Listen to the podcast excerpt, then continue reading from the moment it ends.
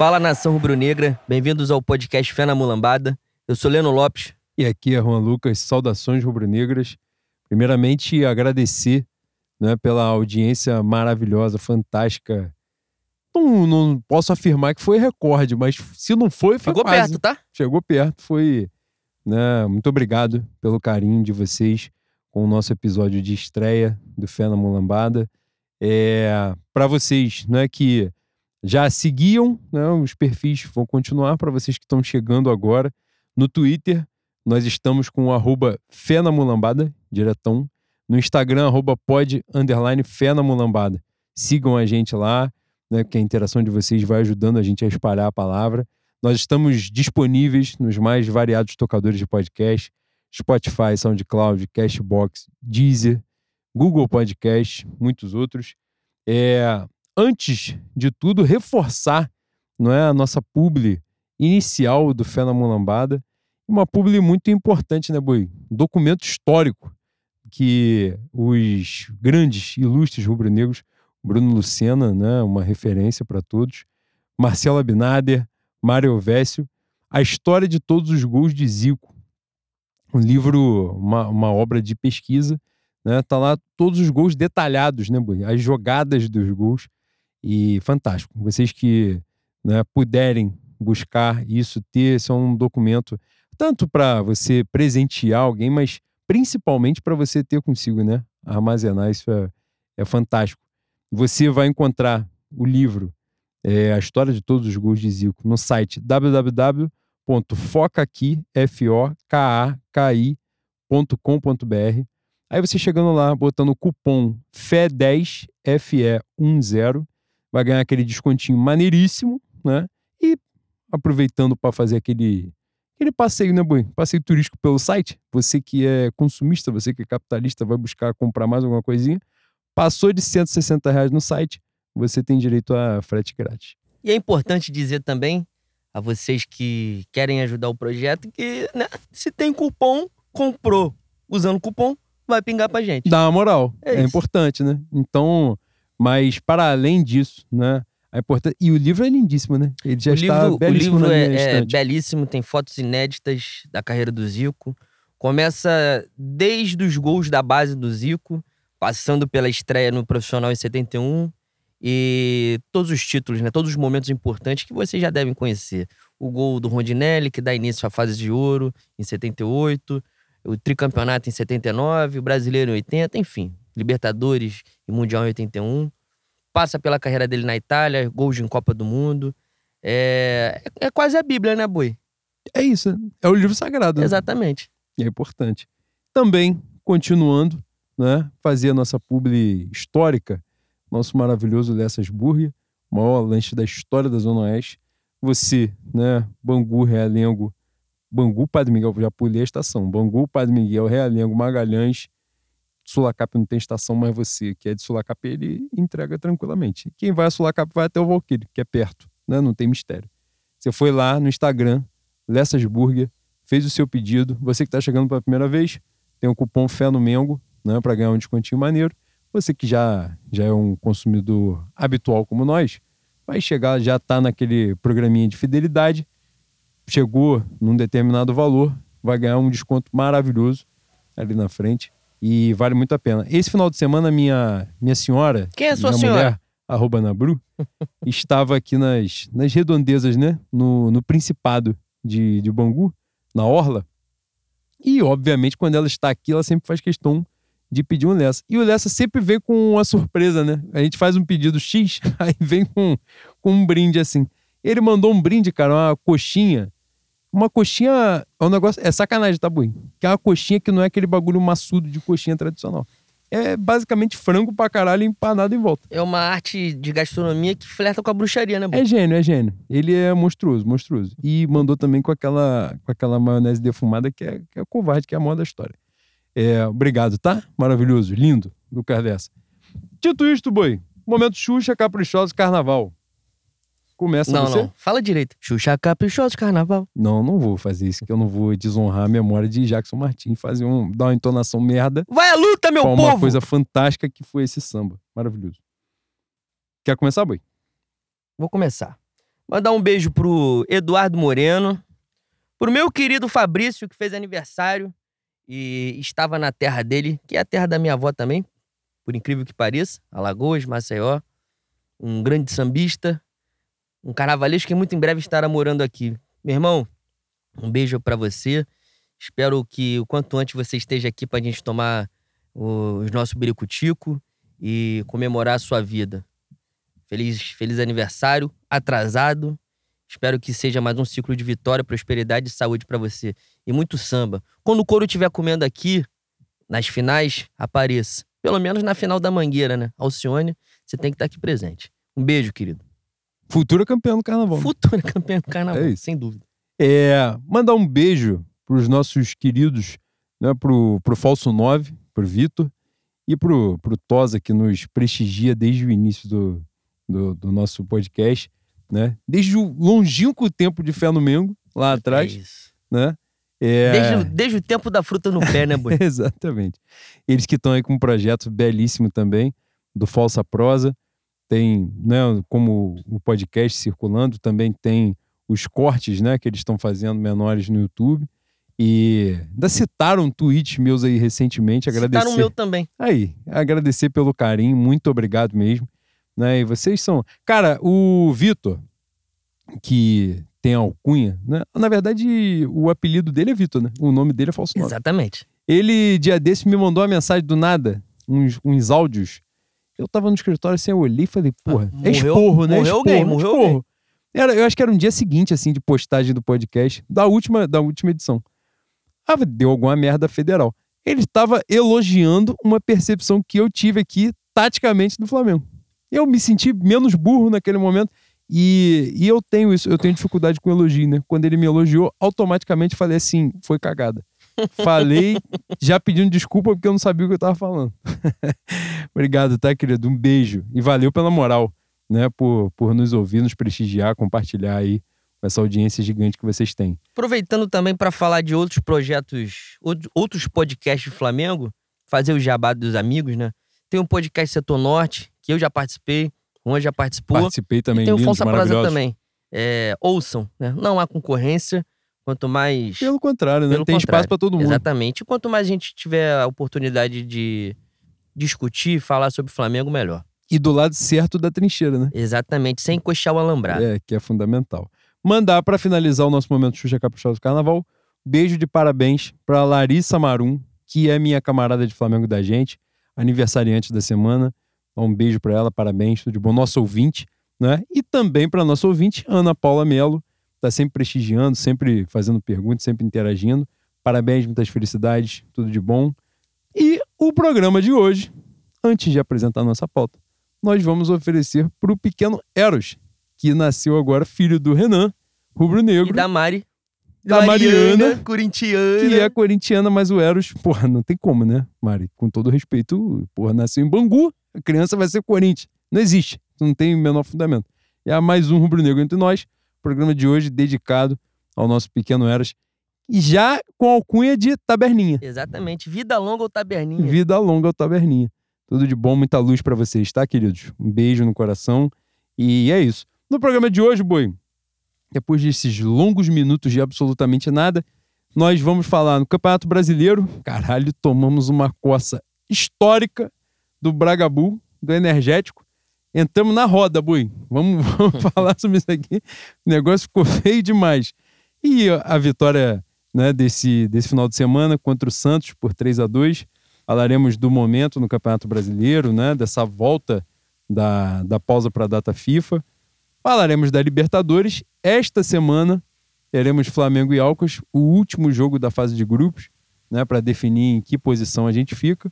Falaremos do sorteio que virá, sorteio no próximo dia 5, no dia do primeiro jogo pelas quartas de final da Copa do Brasil contra o Atlético Paranaense no Maracanã, sobre o qual também discorreremos aqui no final, por óbvio, a sempre maravilhosa, gostosa, linda, fantástica pauta dos ouvintes.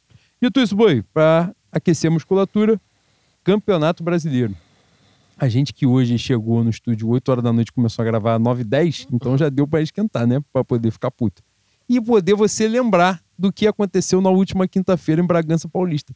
Você que estava naquela expectativa, um time que vinha fuderoso, 10 jogos sem perder, uma pausa de 10 dias, o que você achou? Não, o Man- o Manchester City Guardiola vai voltar. Todo mundo pensou, porra, fudeu, hein? Aí vem um malvado, hein? Aí vem o jogo em Bragança, Boi. Aí é com você. Cara, é, a gente cansou de falar que a pior coisa do mundo é a esperança, né, Bui? Que é a mãe da frustração. É inacreditável os caras passarem 10 dias coçando o saco, treinando, dois períodos pra fazer aquela porra. Tem, uma, tem um momento. Um momento não, né?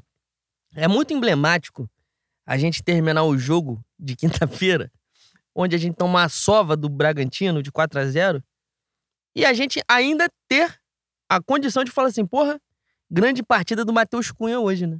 O goleiro foi bem. A gente sai com quatro sova e o goleiro realmente foi bem. Não é um, um- um comentário à galega. Se não fosse Matheus, Matheus Cunha, bicho, era jogo pra dois dígitos. Se termina 8 a 0 Bragantino, 9 a 0 Bragantino, ninguém falaria assim, pô, futebol é um esporte do demônio, né? Os caras deram 36 chutes, pô. Acho que foi 36, 31. Foda-se, é chute pra caralho.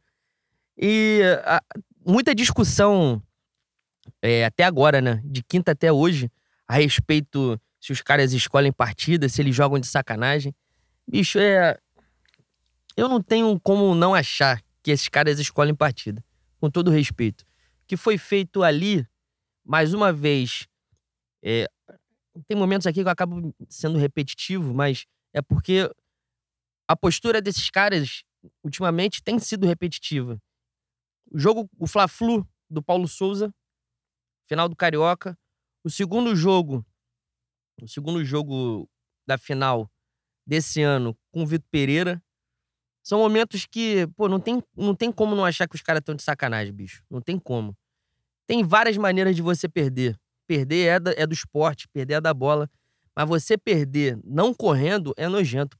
E é esculacho com a gente. Esse é o ponto principal.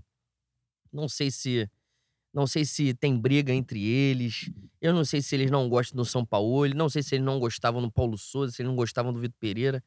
A questão é: você ganha seis dígitos, todo dia cinco pinga, tu tem uma estrutura foda pra jogar. A torcida sempre tá lá te apoiando no- no- quando joga em casa e quando joga fora também. A torcida do Flamengo comparece sempre. Qual a razão de você não correr? Sabe?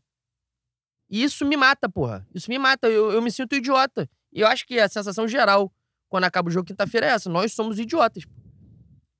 Assim, né, sem desmerecer o, o Bragantino. Tem um bom time. É um, um, é um bom time a, a ponto de dar uma porrada nessa na gente? Um atropelo de trem? Não.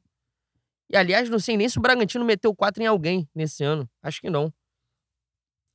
Mas, porra, era um time jogando um, um campeonato, era um time profissional jogando um campeonato e um, outro time jogando casado solteiro, depois de comer uma feijoada e matar cinco caipirinha. O Flamengo jogou como bêbado, porra. Como bêbado. Foi desesperador. O primeiro, o segundo jogo contra o Fluminense na final do Carioca foram 45 minutos desesperadores. Esse jogo agora foram 90, pô. Foram 90 minutos de passageiro da agonia. Assim, pô, pelo amor de Deus, termina essa porra. Se a gente soubesse como seria, sem sacanagem, tivesse a condição de uma reunião diplomática, assim, nós vamos fechar em 2 a 0 aqui, ninguém entra em campo, 2 a 0 pra vocês, pronto, acabou. Delícia. Eu fechava. Apertava a mão, não tinha nem jogo. Porque não é só uma derrota dentro de campo, né? É uma humilhação. É uma, é, é uma daquelas derrotas que afeta a moral do time, afeta a nossa moral. A gente começa a questionar se é um ano que a gente tem que acreditar em, em títulos, não só da- do Campeonato Brasileiro, mas das Copas. Porque essa atuação que o Flamengo teve em Bragança repetiu é, várias vezes, né? Principalmente na, na Libertadores, contra o Alcas e contra o Yumblense. Então, é, o, único, o, o único ponto do, do ano até aqui que faz com que a gente tenha esperança em títulos foi o Fla-Flu da Copa do Brasil. Tirando isso, irmão, cacete, jogo fora de casa, então, é uma, é uma, uma draga, uma tristeza. Flamengo está em terceiro lugar, eu não sei como. O Flamengo faz força pra perder. Nós tomamos dois gols do, do Santos ontem. Eu não lembro a última vez que o Santos fez dois gols. O time do Santos é muito ruim. É assim, é desgraçado. Na história do time de Pelé, talvez seja o pior Santos. É, é assim, parece que os caras estão tendo contato com o esporte naquele dia. É horroroso. Estão conhecendo a bola ali, naquele momento. E a gente conseguiu tomar dois gols. Você entende? Então, assim, termina o jogo quinta-feira com com a sensação de não vamos disputar nada. O Palmeiras corre muito mais que a gente. E eu estou falando só de, de querência, só de vontade. O Palmeiras corre mais que a gente, o Botafogo corre mais que a gente, o Grêmio corre mais que a gente. Não é nem questão de técnica. Não passa por momento técnico. Não somente. Passa por uma coisa muito mais preocupante. Os caras não têm compromisso com a porra do, da temporada, da competição. E isso depois de seis meses de esculacho. Depois de seis meses tomando porrada de todo mundo. Final, não, che não chega a final do Mundial, perde Recopa, perde Supercopa, perde o Carioca de uma maneira humilhante pro Fluminense. Enfim, eu não sei mais o que, o que mexe com o brilho desses caras. Eu não sei mais o que pode fazer, o que a gente pode fazer para que eles corram. Porque a estrutura tem, pinga salário astronômico todo mês. Enfim, a torcida comparece, apoia, não tem um apavoro em aeroporto. Quando tem apavoro, as pessoas são desmerecidas na rede social. Complicado, é, é desmotivante. Eu espero que mude, pelo menos a postura. Hoje eu não, eu não cobro nem que o Flamengo seja campeão de alguma coisa. Embora seja uma obrigação um, um time que tem a receita de um bilhão, pelo menos chegar às finais, ou às semifinais. Mas eu só quero, hoje eu só quero que os caras corram. Só isso. Porque a atuação como, como de quinta-feira, que se repetiu várias vezes no ano, é, é, humilhante pra gente. A gente que vive essa porra, esse clube, o, o amor que a gente tem, que direciona a nossa semana, nosso humor. Quando termina um jogo como de quinta-feira, a sensação é de que a gente é idiota. Que nós somos babacas, que dependem emocionalmente de uma atuação desses caras para que a, a, semana, pelo menos, seja boa, seja mais leve. Eles cagam. Enfim, vou passar a palavra, porque eu já tô falando pra caralho aqui. E você também tem que desabafar seu peito, que isso aqui é um divã duplo. Você falou até pouco. É, é importante. Aí, Boi, tem uma série de elementos né, que a gente pode trabalhar. É, eu acho que o primeiro, e, e eu não sei se funcionou assim para você também, mas me pegou de surpresa. Eu, eu cheguei a ter dificuldade de ficar puto, porque eu não esperava nada daquilo, nada daquilo que aconteceu. Né? É, eu esperava um jogo difícil, porque normalmente né, o, o Red Bull Bragantino é, é um adversário difícil do Flamengo. A gente não ganha lá desde 96. É, né? Ainda Bragantino, é. né? Mas desde que se tornou o Red Bull Bragantino e voltou, eu não sei se o Flamengo ganha. Eu acho que o Flamengo não chega a ganhar não, ainda não o, o, Bragantino. E, Lá, né, É, e eu não, não sabia, não é, como já sabia que já esperavam um jogo difícil, um jogo complicado e tal, né? Mas não esperava nada próximo daquilo. Em momento algum me preparei psicologicamente. Seria totalmente diferente do Flamengo, né, animicamente na merda, é, pegar um Palmeiras muito bem, né, ou, ou, um time que seja muito bem, né, numa fase muito boa. O Red Bull não tinha isso, né? Não tinha nem a fase muito boa, tinha um time com 10 desfalques, é, e enfim, e a gente chegou. É, a, o Flamengo ficou 90 minutos na roda, né? Esperando a morte chegar, esperando o jogo acabar. Em algum momento, como você falou ali, né? Se, se alguém passasse qual seria a tônica do jogo, certamente a gente aceitaria né, na hora os 2 a 0 para ir embora. Porque uma série de coisas, né, Boi? Quando você vê o, o jogo assim, foi uma partidaça do Red Bull, foi, de fato. É um grande jogo dos caras. Mas você pega aí dos quatro gols, de outras oportunidades que eles tiveram, né? Mas falhas individuais, assim, grosseiras, falhas de desatenção mesmo. De algumas situações, é, principalmente os últimos dois gols, em que a gente tinha superioridade numérica, né? No, no setor do, do, do, do, onde sai o gol, né? No setor de defesa da gente. E a coisa não fluiu, pô. Então, assim, um dia, né? Uma atuação sem, sem qualquer concentração, sem qualquer foco no jogo o placar, não é? Do, dos 4 a 0 eu, alguém tinha postado isso no Twitter, eu realmente na hora, assim, não me liguei. Mas o Flamengo toma em 2019, 4 a 0 né? Toma do Santos no final, mas para quem desconsidera o jogo do Santos, que foi o último, já que o Flamengo um campeão. 3x0 do Bahia. Toma um 3x0 do Bahia, nesse padrão aí, né? Correndo atrás da bola, perdido completamente.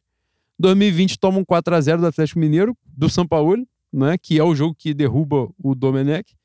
É, em 21, toma um 4x0 no Maracanã, do Internacional, com o Renato Gaúcho. 2022 não chega a tomar uma costa dessa, dessa magnitude, mas. Em 2009 toma várias costas também. 2009 toma várias. Então, assim, o, o resultado em si, né? O Flamengo tem. Tá, tá relativamente. Tá é, tá relativamente acostumado a isso no, no, no sentido de ser um ponto fora da curva, né? É, é provável que seja um ponto fora da curva, e eu acredito que seja mesmo, de verdade. Né? Um dia que junta tudo, uma noite fantástica dos caras, uma noite de uma desatenção né, suprema da gente, que tudo dá certo por cara, né? O jogo 3 a 0 uma bola completamente controlada, o Wesley cai sentado no chão. Cai sentado não, ele cai de cara na O grama, jogador do, do... Ele levanta para recompor e ele consegue tomar o come também no mesmo lance. O jogador do Red Bull toma três decisões erradas no mesmo lance e ainda assim ele faz o gol. Ele consegue fazer a porra do gol. O terceiro gol, alguém dá a cabeçada do Matheus Cunha, acha que a bola vai para fora, a bola bate na trave e volta para dentro do gol, no pé do maluco. Então, assim, é, é isso. assim. O, o São Paulo ontem na, na coletiva pós-jogo, que eu não consegui assistir toda, mas o iníciozinho que eu cheguei a pescar, ele fala sobre isso, né? Alguém faz uma pergunta: o que, que teve de evolução do jogo do Santos pro jogo do Bragantino? E ele fala: eu não comparo com o jogo do Bragantino porque aquilo ali não tem, não tem análise. É isso, pô. Assim, a galera ficou meio puta com o que ele falou, mas o que ele falou é fato, pô. A análise que ele fizer daquele jogo é uma análise de perder o vestiário, pô. É, é fato, é, é, evidente. Aquilo ali não trabalha sobre, tec, sobre tática, né? Sobre estratégia de jogo e tal. Não tô dizendo que o São Paulo não tenha errado naquele dia, não é sobre isso. Mas assim, foge da alçada dele, né? E isso é um fato. É, a gente viu ele nos, durante o jogo os, os repórteres ali à beira do campo falavam, né, a todo momento, que ele gritava para que o time parasse de dar balão e se Porra, apresentasse pro eu jogo. Eu ia falar exatamente sobre isso. Eu não vi o dado, mas sem sacanagem, deve ter sido de 20 para lá o número de bicão que o Flamengo deu para frente. A bola não passa pelo meio-campo, passou e uma, e, quatro, e um, cinco vezes. E eu acho que aí tá a agonia, né? A gente não tem nenhum problema com o balão. Até se você tiver numa condição de fazer merda ali, você dá o balão e espalhar, beleza. Mas Ontem aconteceu isso, né? A gente estava falando no grupo do Manifesto durante o jogo, do Flamengo e Santos. Algumas forçadas, principalmente do Matheus Cunha, né? Que participa muito do jogo, né? O Matheus Cunha, nesse, estilo de jogo do Flamengo, participa muito. Mas tem várias forçadas que ele dá que não tem necessidade, que daria para ele sair jogando, né, pelo chão. Fabrício Bruno é um, que em vários momentos ele pode sair jogando pelo chão e ele força o lançamento. Pode ter uma leitura. A gente, em algum momento, você acha assim, ah, é, é um pedido do Sampaoli, né? De forçar rápido no lateral, inverter o jogo, enfim. Mas a, os repórteres à beira do campo, nos jogos do Flamengo, sempre relatam isso, que o São Paulo manda parar de dar balão. E aí vem um outro ponto, né? Como eu falei que tem vários aspectos para se trabalhar aí. Eu não sabia disso, mas meu camarada Rafael Lisboa foi quem postou. E ele tinha visto no Footstat. O Flamengo é o time que menos cruza a bola na área no campeonato, no, no campeonato da Série A. E o líder do, de, de, dessa estatística Palmeiras. é o Palmeiras. Claro. E o segundo colocado é o Vasco. Então, assim, times que jogam ontem, para quem teve a oportunidade, todo mundo viu, né? Palmeiras e Botafogo, que era o principal jogo das quatro horas. O time do Palmeiras cruzava a bola no meio-campo e foda-se. A bola, eles nem tentam a bola pelo chão, né? Eles já assim, dão um balão pra, pra dentro da área. Assim, o jogo do Palmeiras na era Abel é um jogo de abafa que passa por essa quantidade absurda de cruzamento. Sempre foi o jogo do, do Abel. Pode estar de uma maneira é, hoje exorbitante? Sim. Mas o jogo do Abel sempre passou por isso, por esse abafa, por uma porrada de cruzamento na área. Eu acho que, eu acho que essa, essa característica, né, ter ficado muito evidente nessa temporada, tem um quê de declínio também do próprio, da própria estratégia, né, da própria estrutura do Palmeiras ali, pelo nível dos jogadores, né? Acho que não tem como afastar, assim. Não, a gente sempre bateu nessa tecla, né? Que, na verdade, isso só enaltecia o trabalho do Abel, porque individualmente o time do Palmeiras, você pegava três, quatro jogadores realmente né, acima da média e tal, mas no geral, é aquele time que a gente chama de time de operário né, no futebol. Assim. Os caras muito dedicados taticamente, cumprem ali a missão, mas nenhum gênio né, no, no geral, assim, salvo raríssimas exceções. E a sensação que dá é que o time do Palmeiras, de fato, ficou um pouco manjado né, na, na estrutura deles. Uh, os torcedores do Palmeiras que eu sigo, né, é, e outros que eu acabo lendo, inevitavelmente pela rede social, já vem há algum tempo batendo na tecla de que o Palmeiras é o Palmeiras mais vulnerável defensivamente né, do trabalho do Abel. E, e ontem isso ficou um pouco claro, né? No segundo, no primeiro tempo, o Botafogo teve sorte de, de sair com 1 a 0 não foi superior. Mas no segundo tempo, o Botafogo teve uma série de oportunidades de, pelo menos, de construir a jogada, não é, ofensivamente, e aí, aí sempre esbarra no. É aquilo, né? Aquilo que salva o Flamengo muitas vezes prejudica os adversários. E, e aí é o nosso diferencial, né? O Flamengo, mesmo numa atuação completamente merda, o nível individual dos jogadores é tão acima dos demais que eles decidem o jogo mesmo jogando porra nenhuma. Nos outros times é o contrário, né? O time é completamente bem estruturado, montado, só que a qualidade individual pesa, né? Então, quando o Botafogo veio para o segundo tempo com Luiz Henrique na ponta, é, né? Como é que é o nome do cara que jogava no Fortaleza? Júnior Santos. Os caras são de disposição, madeira, né? E tal, mas na qualidade técnica dá agarrada, né? Inevitavelmente. Mas aí, voltando. É, o, ti, o jogo do, do Red Bull é aquela parada assim, já aconteceu em outras temporadas, não é uma coisa inédita, não é uma coisa que a gente está tendo contato né, de, de primeiro grau nesse momento, na encarnação, mas é o tipo de situação que não pode ficar, não pode ser desconsiderada. Eu acho que ela não é determinante no sentido de ah, a gente não vai ganhar mais porra nenhuma porque a gente tomou a costa do Bragantino. Né? A gente mostra com exemplo que a gente já tomou costa em outros momentos e ganhou. Não, não chega ao ponto da gente ser fatalista, né? Exatamente. Mas assim, porra, a gente não pode perder a capacidade de levar isso em consideração, né? Porque é feio, né, Bui? É feio pra caralho você chegar no contexto de pegar o Red Bull Bragantino, tomar 4 a 0 e 4 a 0 com 36 finalizações dos caras, né, Bui? É um negócio assim, surreal. É, é uma porra. Boi, o jogo tem 90 minutos, pô. Cara, 36 finalizações é uma porra me, surreal. A, a, a, sensação, a sensação que me passa é, é, um misto de soberba com falta de comprometimento. E isso me angustia, porra. Vocês estão há seis meses sendo humilhados. Que porra de soberba e salto alto é esse? Que fizeram no passado, nos anos anteriores, acabou, porra. Esse ano, o, a, o resumo da ópera, da ópera é esculacho. É você, vocês estarem sendo humilhados, é vocês perderem é vocês servirem de saco de pancada. Porra, e isso não pega no brilho? Sabe? Eu sei que são contextos diferentes, são cenários que não convergem, não conversam entre si. Pô, a gente, eu sempre falo isso. A gente que jogou futebol amador e competiu, a gente fica puto quando perde. Como é que você não fica. Isso, porra, pega no orgulho. Como é que não pega no teu orgulho? Sendo que a tua cara está, porra, na televisão, na internet, o nego tá te sacaneando, rindo de você tem perturbado que vai na rede social da tua mulher, chama tua mulher de piranha, chama teu filho de cabeçudo. Porra, como é que você não fica puto com isso? Como é que essa porra não, não mexe contigo ao ponto de você correr, pelo menos? Olha só, eu não estou cobrando vitória. Eu não estou cobrando que o Flamengo amasse o adversário. É só correr, porra. Eu só quero um pouquinho, dois palitos de raça. Porque o que aconteceu quinta-feira, e aconteceu várias vezes nessa temporada, é esculacho com o torcedor. Antes de mais nada, é esculacho com, com o torcedor. Não correr não existe, pô. Não existe. Isso não existe. Para mim é, é, é uma ofensa gigantesca. Eu trato como ofensa a mim. Os caras, o, o time do Bragantino é um time que foi com 11 desfalques. 11! Cleitinho, mano de Lechuga, não estava estava um goleiro que eu nem sei se joga. Deve ser figurante de malhação, botaram lá. E ele também não, não, não teve contato com a bola, né? O Flamengo não chutou. Teve uma bola, eu acho, só. Foi a bola do Rascaeta que foi na trave. Sim. Tirando isso, atropelo, porra. Volta ao ponto. Ah, não pode brigar. Eu espero que o vestiário nesse dia a porrada tenha comido. Sem sacanagem. Espero que chegando na Gávea, chegando no ninho do urubu, um fura o pneu do outro. Não existe essa porra, irmão. Não existe isso. Tem que pegar no brilho, tem que pegar no teu orgulho, você tem que ficar puto. Você tem que brigar, de fato. É. É humilhante, mano. É humilhante. Não, eu, como você falou, não acho que seja determinante pra temporada. Não acho que a gente tenha que entrar nessa. De, nesse fatalismo. Mas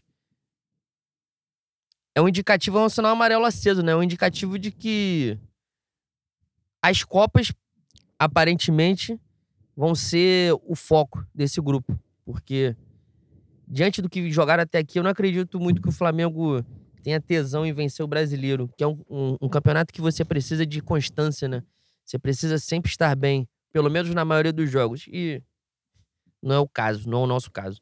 O nosso caso é a constância é ganhar pela individualidade e, e coletivamente, principalmente sem a bola, não participar do jogo, ser passivo.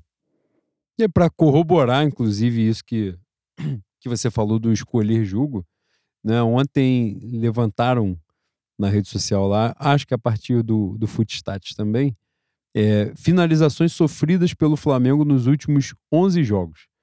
Dos últimos 11 jogos, o Flamengo só tomou menos de 10 finalizações né, em três. Os dois Fla-Flus da Copa do Brasil e o jogo contra o Racing na Libertadores. O Flamengo tomou 20 finalizações contra o Bahia, 7 contra o Fluminense, primeiro jogo, 15 contra o Corinthians, 14 contra o Iublense, 18 contra o Cruzeiro, aí cai para 9 no jogo de volta contra o Fluminense, 13 no Flamengo e Vasco, 8 no Flamengo e Racing, e aí vem o absurdo, né? 25 contra o Grêmio, num jogo briga de rua, como a gente falou aqui no, no último podcast, e 36 finalizações contra o Red Bull. No jogo contra o Santos, foram 12 do Santos, com dois gols sofridos. É, é, passa essa percepção, corrobora a percepção de que esse, esse time escolhe jogo para jogar, né? E, cara, e isso é muito triste, assim, porque é, nesse, você, a gente chega num contexto não é, de que o time faz uma temporada é, fraquíssima, né? uma temporada com uma série de, de fracassos, vamos dizer assim, já no primeiro semestre, em meio a um uma efervescência gigantesca, um rebuliço danado. A gente vai, é, a gente está nesse momento, né? É, classificado, basicamente, praticamente classificado na fase de grupo da Libertadores, com chance ainda, né, de quarta-feira conseguir a primeira colocação. Falaremos sobre isso daqui a pouquinho. É, estamos nas quartas de finais da Copa do das quartas de final da Copa do Brasil. Depois de eliminar um rival regional que vinha numa fase muito melhor do que a nossa. E estamos em terceiro lugar no Campeonato Brasileiro, na frente do Palmeiras. Ou seja, somos líderes. então, assim, mesmo nessa merda toda, a gente está em plenas condições de conseguir bons resultados, né? É, disputar todos esses canecos. E assim, eu, eu postei isso antes do, do Flamengo e Santos, e repito, né? É, repeti logo depois do jogo e vou falar aqui de novo. É, cara, o Flamengo precisa, o, o, o time, a diretoria, todos os responsáveis pelo futebol do Flamengo precisam voltar a assimilar a importância de ser campeão brasileiro, né? Porque a gente não é campeão brasileiro desde 2020 e é difícil pra caramba, a gente já, já bateu muito nessa tecla aqui do projeto hegemônico, né? Num contexto de futebol brasileiro, que isso é muito difícil. É, por uma série de razões, né? É, o futebol brasileiro tem nuances que o diferenciam do, de outros países, né? Da Europa, principalmente. Mas passa muito num, num projeto vencedor, né? O domínio no território nacional, né? O vencer os campeonatos de ponto corrido, né? porque normalmente são os campeonatos que premiam o planejamento, de certa forma, é, premiam o melhor elenco, o melhor trabalho. Né? E é o é. maior título também, né? É, e quando a gente fala assim, o melhor trabalho, não necessariamente o melhor trabalho é só o que ganha, né? Porque tem trabalhos muito bons que, por razões óbvias, diferença de investimento e tal, não, não vão ser campeões. Mas o campeonato de pontos corridos ele premia os melhores trabalhos, né? E é nessa toada que a gente vê um Fortaleza em, né, nas colocações que ele costuma ficar no, nos últimos anos, né? Enfim, é... isso é muito importante, né? É, é o campeonato mais difícil. Eu não tenho a menor dúvida de afirmar que o campeonato brasileiro é muito mais difícil do que a Libertadores, do que a Copa do Brasil, obviamente, né? Porque demanda isso, né? Demanda a regularidade, né? É. Então, assim, para você fazer. A gente estava batendo, no, no, tocando no exemplo do Corinthians 2017, né? Pra falar do Botafogo. Para você ser campeão fazendo um turno muito merda, você tem que ter simplesmente feito uma porra quase perfeita no primeiro turno. Então, assim, a, o que o campeonato. Só título te... de curiosidade, e para exemplificar isso que você falou, do Corinthians do Carilho, esse Corinthians do Carilli termina a, a, o primeiro turno entre de 57 pontos disputados, ganha 47. Isso é muito simbólico, né? E invicto. Então, os dados, se o Botafogo mantivesse, mantiver, não é, o aproveitamento que ele tem hoje até o final do primeiro turno, até o final do campeonato, o Botafogo terminaria o campeonato com 95 pontos, né? O maior pontuador histórico do campeonato de pontos corridos de 20 clubes é o Flamengo do Jorge Jesus, de 90 pontos. Então, se o Botafogo mantivesse até o final do campeonato o aproveitamento, ele chegaria a 95. Ele teria 5 pontos a mais do que o Flamengo do Jorge Jesus. Hoje, na 12 rodada, o Botafogo tem menos pontos do que o Corinthians do Caribe. Então, assim, isso dá um toque tom, do que é. foi o primeiro turno do Corinthians do Caribe naquele ano. O segundo turno é detestável, quase o Corinthians perde o título, mas o primeiro turno foi tão próximo do irretocável que... Foi estrelinha do Mário. Quando, ele, quando tu pega a estrelinha, que o Mário sai matando a porra toda só de encostar, foi essa porra. Exatamente, que garantiu o título. Então, assim, a gente tem pleno... É óbvio que esse rendimento... E aí, Noves fora até a, a, brincadeira mesmo do lance do Botafogo amarelar e tal, que é bem provável que aconteça. Mas, Noves fora isso, é impossível. O Botafogo não tem elenco e os adversários são fortes o suficiente para que essa regularidade, essa estabilidade não se mantenha ao longo do campeonato. Mas hoje, apesar dos pesares, o Flamengo tem plenas condições de disputar o campeonato mesmo. Tem que querer, né? É isso. Falta um pouco disso, né? Essa chave. É... Cara, quando a gente fala, e, e eu tenho o maior cuidado com isso, eu evito muito, e nos últimos jogos eu me deixei levar por isso que ia bater na tecla da vagabundagem. Quando a gente fala isso. É, e não e, deixa de ser. E é, e é isso que eu quero pontuar. Não é dizer que os jogadores é, joguem de sacanagem, que eles sejam uns merda. Não é isso, não. não é isso. Mas essa parada, para mim, o escolher jogo para jogar é vagabundagem. E é claro que é, E esse que é importante. Não é dizer que o cara faz essa porra sempre, mas o que eles têm feito. Cara, isso não é recorte, não é um jogo. Você pega quais foram os piores jogos do Flamengo na temporada. Você vai passar por Del Valle na Recopa fora de casa. Você vai passar por Maringá na Copa do Brasil fora de Porra, casa. tinha esquecido do Maringá. Você Nossa. vai passar pelos três jogos que o Flamengo fez na Libertadores na fase de grupo. O Flamengo não vence um jogo sequer na fase de grupo da Libertadores. E é importante e ele sai na frente em todos os jogos. Não, e dois times estreando na Libertadores. Dois times estreando na Libertadores. É tranquilamente sem não fiz trabalho de pesquisa, não sou o meu maravilhoso perfil Fla alternativo que diria isso meu de cabeça Emanuel, aqui. Gênio. Exatamente, fantástico.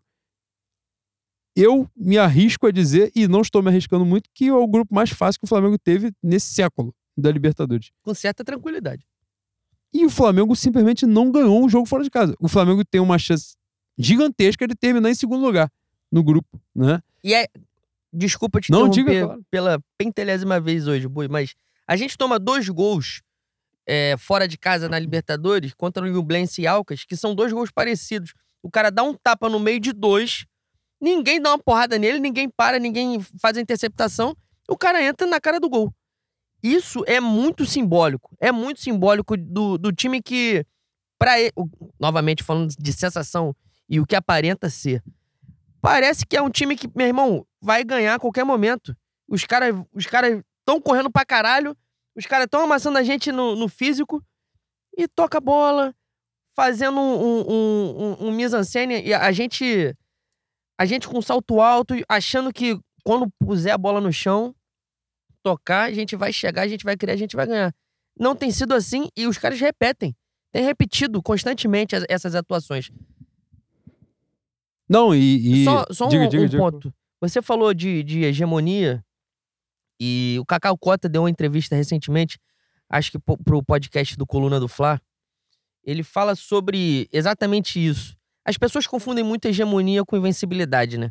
Por mais que sejam conceitos claramente diferentes, eu acho que quando nós falamos e as pessoas falam em hegemonia do Flamengo, naturalmente pensam em invencibilidade. E o Cacau fala que o momento que a gente vive hoje, esse, esse Flamengo, né, que tem uma espinha dorsal que está aí desde 2019, ele vai acabar e as coisas precisam ser reconstruídas. Assim, de fato, ele ele tem razão, né? Alguma razão nisso que ele fala. O Flamengo deu muita sorte na era Landim, de encontrar um grupo que encaixou. É, Everton Ribeiro, Gabi, Gabigol, Bruno Henrique, Arrascaeta, Rodrigo Caio, Felipe Luiz, Rodrigo Caio enquanto esteve jogando, Arão, Gerson. Isso é muito incomum, muito incomum. O dinheiro não é sinônimo de você montar um, um time que encaixe. Você pode contratar grandes jogadores, você pode montar um time forte, dar liga é outra porra. Mas aí passa pela competência de entender o que, que é o projeto Flamengo, como, como a gente joga, quem encaixa na maneira da gente jogar. Novamente, a gente entra num ponto que a gente falou várias vezes aqui. Os caras não entendem nada de bola. Quem está à frente do Flamengo não entende porra nenhuma de bola. Não sabe como a gente joga. E, e isso ficou muito a, aparente desde a saída do Jorge Jesus, né? Veio o Domenech, veio o Paulo Souza, veio o Rogério Ceni, veio o Sampaoli, veio o Vitor Pereira. E ninguém dialoga com porra nenhuma com o trabalho histórico que o Jesus fez. Aliás, a reposição para Jesus foi a pior possível, né? Isso aí já, já, já de cara deixa claro que eles não fazem a menor ideia do que aconteceu em 2019. A questão, eu puxei esse assunto do, do Cacau Cota para falar exatamente sobre isso.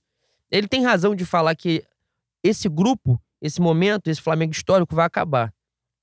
E é muito difícil fazer com que encontre outro grupo de jogadores que deem liga. Mas faz parte do trabalho da diretoria encontrar um, um, um, outro grupo. Não pode, pode não ser mágico como esse, mas que seja competitivo. Que seja competitivo, que faça valer todo o esforço por tudo que a gente passou em 2013 até agora. O, o mínimo que o Flamengo tem que ter é, é participação nas finais, é chegar. O Flamengo tem que chegar. Ser campeão é outra porra. Ser campeão depende de fatores que não passam por planejamento, e isso todo mundo acompanha futebol, acompanha esporte aqui, sabe que tem um, um imponderável, né? Então, é, em, o que tiver à mão para fazer em relação ao planejamento, em relação a, a trabalho, a competência, tem que ser feito. Eu, eu entendi o que ele quis dizer, mas de certa maneira eu acho que eles já estão tirando o rabo deles da reta quando esse grupo foi embora. Porque de 2019 para cá, tirando o, o trabalho do Jorge, do Jorge, Jesus, você estava falando que né, esse grupo não é vagabundo. Esse grupo é muito campeão, é um grupo histórico. Todo mundo aqui, quando tiver mais velho, quando tiver podendo exercer a sua velhice sendo chato pra caralho rabugento, falando que na minha época o Flamengo jogava assim, assim, assado, na minha época era o Flamengo de verdade, vocês vão citar esses caras. E é um grupo histórico. Esses caras fizeram com que a gente fosse bicampeão da Libertadores. Esses caras chegaram a, a duas finais da Libertadores pós-Jesus. Esses caras foram campeões brasileiros é, com o Rogério Senna. Eles foram campeões com, com, outros técnicos além do Jesus.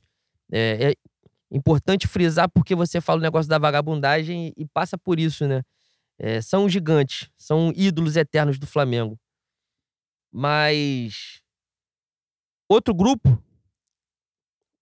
já tá chegando aí Luiz Araújo, Luiz Araújo está chegando Alain. Espero que chegue De La Cruz. Outro grupo tem que ser formado e eu também acho isso, Bui. A gente precisa reformular. Essas questões, essa questão do, do time escolher jogo, que hoje está bastante claro que eles realmente escolhem, acho que tem, tem um pouco já de desgaste. Desgaste do dia a dia. Talvez esses caras estejam muito grandes para serem é, não amassados, mas repreendidos em certo ponto dentro do Flamengo. Passa pelo trabalho do, da diretoria. É uma questão da hegemonia. O Flamengo tem plena condição de ser hegemônico.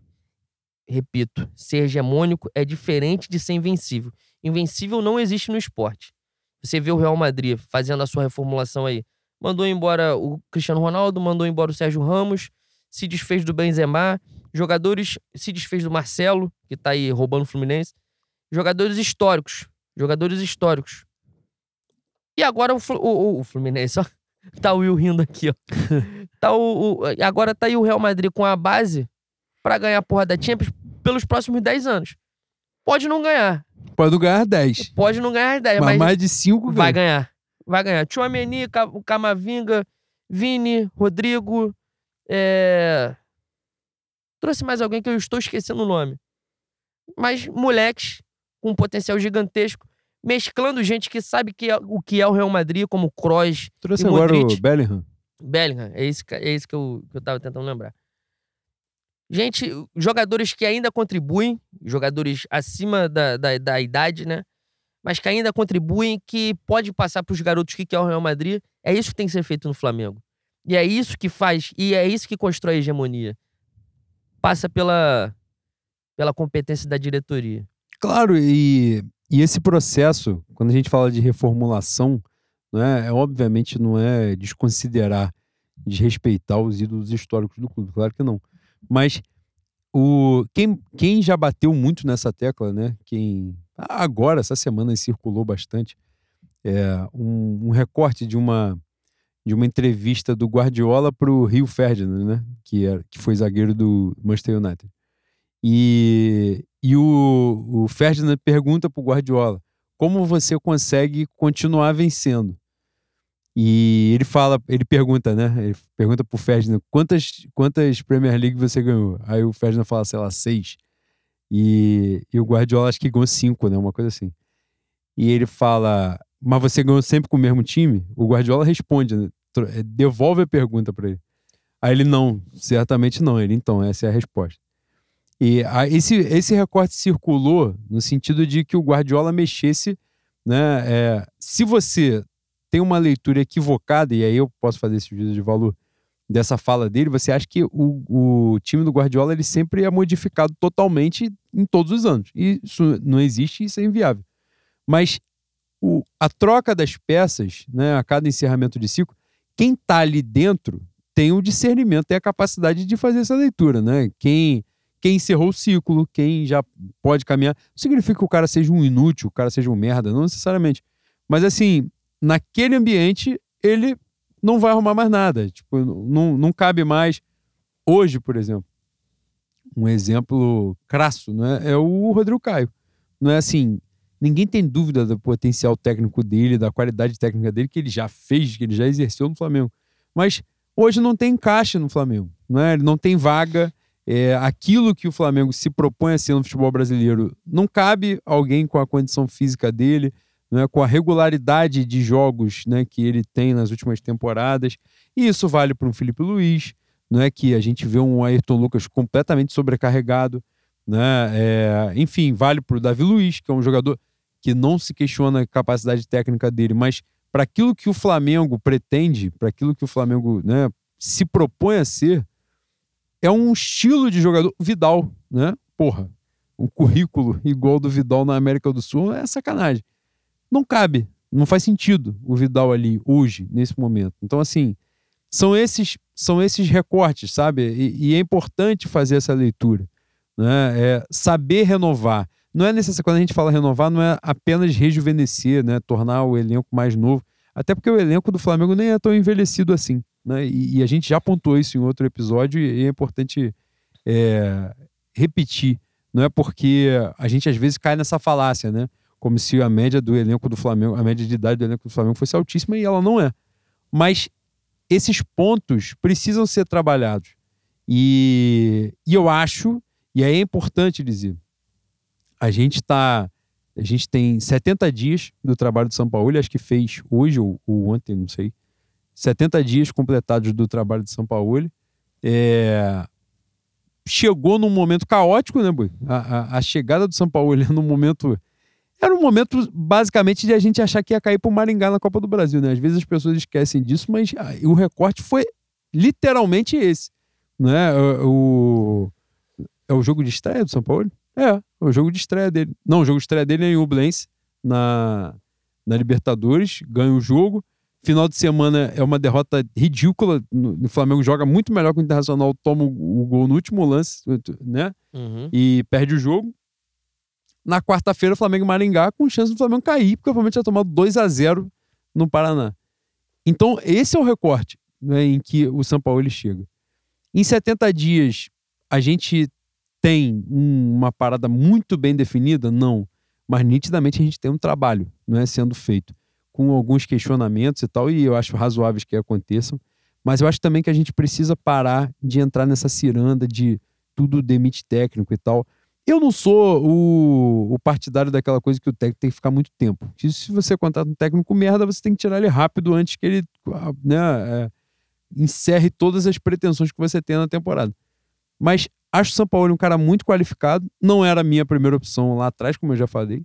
Mas eu acho que é um cara que vive o Flamengo, que se dedica naquilo, que tem paixão por aquilo, além da, da qualificação, da capacidade profissional dele, mas que quer muito fazer aquilo dar certo. Em momento algum você vai ver nele a, a, a acomodação, não é? Com, com uma vitória cagada ou com coisa do tipo. Você vê a insatisfação dele. E, e eu acho que o São Paulo, ele, desde o Jorge Jesus, é o cara com o maior potencial de um projeto de médio e longo prazo no Flamengo. E apesar dos pesares, e eu acho que ele tem que ser criticado mesmo, porque eu acho que é, é da crítica que você melhora, que você evolui, né? Mas tem pontos ali que a galera tá desconsiderando. Eu, eu cometi um equívoco aqui para. Ah, dizer... mentira! É raro, né? Que, que o Flamengo era o time que menos cruzava no Campeonato Brasileiro, é o quarto time que menos cruza, mas as outras informações estavam certas. O time que mais cruza é o Palmeiras e o segundo é o Vasco. É, mas o Flamengo tem o melhor ataque da, da competição. O Flamengo é o time que mais cria chances. E o Flamengo é o time que menos finaliza para fazer gols. Ou seja, o Flamengo cria muito e faz muito. Né? Então, assim, não desperdiça tantos gols. É, eu, eu, hoje estava lendo uma, uma parada que o GE publicou. É, é, sobre diga, esse diga. dado aí, qual é o time mais eficiente? É o Botafogo, né? O não, o mais eficiente é... é o Flamengo. O mais eficiente é o Flamengo? É o primeiro em menos chute para marcar gol, 5.2. E o Botafogo tá onde? O Flamengo marcou ao menos 3 gols em 5 dos 12 jogos no campeonato. Não sei, eu acho que o Botafogo, não sei se é o segundo, mas eu, eu, eu só recortei a parte do Flamengo. Minha tese do elefante em cima da árvore passa por essa eficiência do Botafogo, né? E, e um ponto importante que eu ia falar na, na parada do São Paulo, que a galera bate, tá, tem batido muito na tecla do, do Pedro Gabigol, né? que é uma coisa que ele não conseguiu é, reconstituir, vamos dizer assim, né? Que foi um mérito, o grande mérito do trabalho do Dorival, para além da questão anímica e tal, foi poder encaixar Pedro e Gabigol na, Mas na tem uma questão também de aceitação do Gabigol de ficar em segundo plano, né? Sim, claro. Mas com o Sampaoli, para um lado, a, a galera tem falado muito no recorte, né? E o GE hoje publicou sobre isso. Vou só elencar que não vou ler a porra toda, mas só o que é, é mais importante. Nos últimos 10 jogos, Pedro e Gabigol marcaram só 4 gols dos últimos 17, dos, dos 17 gols que o Flamengo fez nesses jogos. Ou seja, 29%. Mas no trabalho do Sampaoli, é, dos 37 gols que o Flamengo fez, Gabigol e Pedro marcaram 15, representando 40,5%. Em 2022, que eles jogaram juntos, eles terminaram o ano responsáveis por 42% dos gols. Então, ou seja, no trabalho do Sampaoli, eles representam 40,5% e ano passado, quando eles deram certo pra caralho, eles representaram 42%. Não é uma diferença tão grande. E aí vem o outro ponto que é muito importante. No trabalho do São Paulo, em 70 dias de trabalho, estão forçando muito nessa questão do Pedro Gabigol, as 15 jogadores marcaram gols no trabalho, no, no, né, nessa, nesse período né, do, do São Paulo, nesse início de trabalho do São Paulo. É, o, o GE ele elencou aqui que todos os jogadores de meio campo marcaram, é, no ataque todo mundo também, inclusive Bruno Henrique, né? Aliás, tomou um esporro no último programa que a gente não falou muito do, do gol do Bruno Pô, Henrique. Um esporro muito bem dado, né? Bem dado, correto. Um esporro com fundamento. E na zaga, só o Fabrício Bruno não fez gol. Léo Pereira fez, Davi Luiz fez, Ayrton Lucas e Wesley fizeram também, dos jogadores que estão sempre aí em campo, né? O Pablo não é utilizado, o Rodrigo Caio também não. É, e isso mostra um jogo coletivo. Ontem, no pós-jogo, na coletiva, ele fala que foi um dos melhores jogos do, do Flamengo é, sob o comando dele, com a bola, né? Ele, ele expressa isso no, na, na porra da, da coletiva. E a galera ficou assim: esse é o melhor, imagina o pior, puta que pariu. Mas ele explica isso, ele fala com a bola. E de fato aconteceu. O Flamengo ontem trabalhou, conseguiu né, construir uma série de jogadas pelo meio né? E, isso isso chama atenção. É, por isso que eu falei o lance de cruzar a bola. O Flamengo, de fato, ele. Você vê que o Flamengo evita jogar a bola na área. Você vê. E isso, obviamente, é instrução, porque é até instinto, né, Boi? Do cara que tá jogando bola, tá no sufoco, dá um balão pra dentro da área e foda-se, vê, espera a magia acontecer. Você vê que o Flamengo evita de, de usar esse recurso. Mesmo no sufoco da porra, o Flamengo não faz. E ontem o Flamengo construiu uma série de jogadas por dentro, né? Todos os gols do Flamengo são, são gerados por dentro. O gol do Cebolinha. Qual foi o segundo gol? O gol do Everton Ribeiro é um cruzamento, né? Do, do Gerson. Mas a bola. A bola vem toda trabalhada da direita até chegar na esquerda, né? Com movimentação. E o terceiro gol do Pulgar também, que é a bola do Gerson para dentro. Então, assim. Você vê. O que ele fala ali é que de fato é isso, né? A evolução de um jogo para o outro é que o Flamengo fez um grande jogo com a bola. Mas o Flamengo peca muito sem a bola. E ele ontem fez essa crítica, né? Ele reforça isso. Ontem não foi um jogo de grande susto do Santos. O Flamengo poderia. Teve vários, vários momentos, né? De tomada de decisão Pô, merda. Mas isso é preocupante pra caralho. Não foi um jogo de grande susto. A gente tomou dois gols. Exatamente, Quando a exatamente. gente tomar uma massa, vai ser de oito pra lá. Você vê que é uma questão, você vê que tem uma questão anímica da coisa também. A gente entra, aliás, né? A gente tava falando do esporro que a gente tomou do gol do Bruno Henrique, mas Bruno Henrique ontem entrou bem pra cacete, né? É, Ele deitou em cima do, do lateral do Santos, é, e bem mesmo, né? A- a- não só a leitura do drible, mas também a arrancada, né? E tal, a, a leitura do jogo, né? Cada vez mais confiante também, né? Pô, se, se o Sampaoli, e o Sampaoli bate muito nessa tecla, né, do Bruno Henrique, de recuperar o Bruno Henrique e tal. Se ele conseguir essa façanha aí, é, é o grande reforço da temporada, Porra. mesmo chegando quem chegar pelo caminho, né? É, Então, é, cada vez mais me parece que só falta ritmo de jogo mesmo, né? Me parece que ele vai entrar cada vez mais. Ritmo de jogo é, é só jogando Não mesmo, tem né? jeito, não né? Tem jeito. Tem muito ponto de correr. Mas é, fico feliz de ver o Bruno Henrique confiante, porque é uma lesão muito grave que ele teve. E eu acho que o Bruno Henrique já tem 30, né? 33, eu acho, 32. Então- Faz 33 esse ano. Assim, não, não tem como você. Tua cabeça psicológico não, é, não vai ser mais o mesmo. Você sempre vai jogar com algum resquício de medo de. Bom- mais o, o tipo da lesão, né, Buck? Que Pois vem numa é. estourada, né, e tal. Pois é. Então, eu acho que o ritmo de jogo serve também pra isso, né? Pra você perder o medo. O gol, que- o gol que ele perde contra o Grêmio. Contra o Grêmio? É, que ele, No passe do Gerson? que ele, ele faz a movimentação certinha. né? Exatamente. E- Eu acho que esse, esse, esse gol que ele perde é um, é um gol mais de, mais de medo jun- junto à, à falta de ritmo de jogo. A ansiedade de fazer o gol Ansiedade, também. Exatamente. É... O mais difícil, é, o que mais me preocupava na volta do Bruno Henrique, era exatamente essa mobilidade que ele tá demonstrando ter. Eu achava que, por conta do tipo de lesão, que foi uma lesão parecida com o que o Thiago Maia teve, que aparentemente afetou o cérebro dele, do Bruno Henrique não afetou. mas, mas Aí o Thiago Maia escolhe muito o jogo. Ele escolhe muito o jogo. Tu pegar, o- tu pegar o Thiago Maia contra o Fluminense na Copa Pô. do Brasil, tu acha que ele vai pegar a seleção brasileira, mano. Oi, vou te falar um negócio. Ele deu uma arrancada, boi, no, no Fla-Flu, que ele tava 5 metros atrás do cara, ele chegou dois dias na frente. vou te falar um bagulho. Do fundo do meu coração, Cara, cuidado, pelo amor de Deus. Você, você vai decidir se, a gente, se você vai me censurar. Porque Pelo você amor de Deus. Não, no- pelo no amor de Deus, cara, pensa, vou pondera falar na antes. moral Não, mesmo. pelo amor de Deus. Antes de, antes de falar, vou pedir desculpa aos, aos- aos meus amigos igrejudos que ouvem a gente, gostam da gente, divulgam a gente. Mas, na moral, o que tem de filho da puta com um livro preto debaixo do braço nesse elenco do Flamengo é brincadeira, tá? É mesmo, boi. Davi Luiz e Thiago Maia, puta que pariu, meu irmão. Boi, eu não aguento mais time de igrejudo. Se tá participando de célula, pra mim, não entra mais no Flamengo. Peço desculpa aos amigos É igrejudos. mesmo, boi. Não entra. Pede desculpa, você pediu desculpa. Meu irmão, ou você é macumbeiro ou você é ateu. Igrejudo aqui não entra. O que, que tu gosta de fazer no teu. O que, que tu gosta de fazer no teu tempo livre? Tu vai pra igreja? Tu vai pra cela? Aqui não. Aqui a gente só aceita perturbado. Igreja desajustado. Católica tá fora também. E piorou! Piorou! Porra, Aí, eu quero só a gente- desajustado, eu quero só afastar de Deus.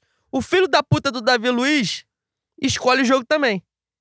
Esse talvez esco- escolha mais jogo do que o Thiago Maia. Qual foi o jogo que ele jogou pra caralho recentemente?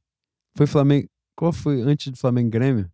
Foi um jogo pica de Campeonato Brasileiro, porra, na sequência. Flamengo. Não, Flamengo Grêmio ele joga, ele joga muito. Não, calma aí. pô. Não, o Flamengo Grêmio, ele faltou meter a, a cara na, na chuteira do maluco. Ele meteu a, a a cara na. ele fez isso. Literalmente. Calma aí, porra. Não, vou ter que lembrar. Antes do Grêmio Racing. Ele joga, ele joga o, o jogo da Libertadores, ele joga pra caralho. Exatamente. Ele joga pra Termina caceta. o ano, ano passado, termina 2022 jogando pra caralho. Não, os, os. Não foram seis meses, né? Não chegaram a ser seis meses. Mas o segundo semestre dele com o Dorival é um negócio. Na verdade, com o Dorival, ele jogou a bola que se esperava que ele jogasse quando ele jogou no Flamengo. né? Ah, eu só, só aceito viciado agora, boi. Só aceito drogado, não quero mais grejudo. Afastado de Deus. É isso, eu só quero afastar de Deus, só quero problemático. Tem que pisar fora da faixa. Exatamente. Puta Se- que o pariu. Eu quero que você não tome cuidado com o vão entre o tem e a plataforma. É isso. Eu quero que você viva perigosamente, porra. Ai, caralho, é angustiante, tá?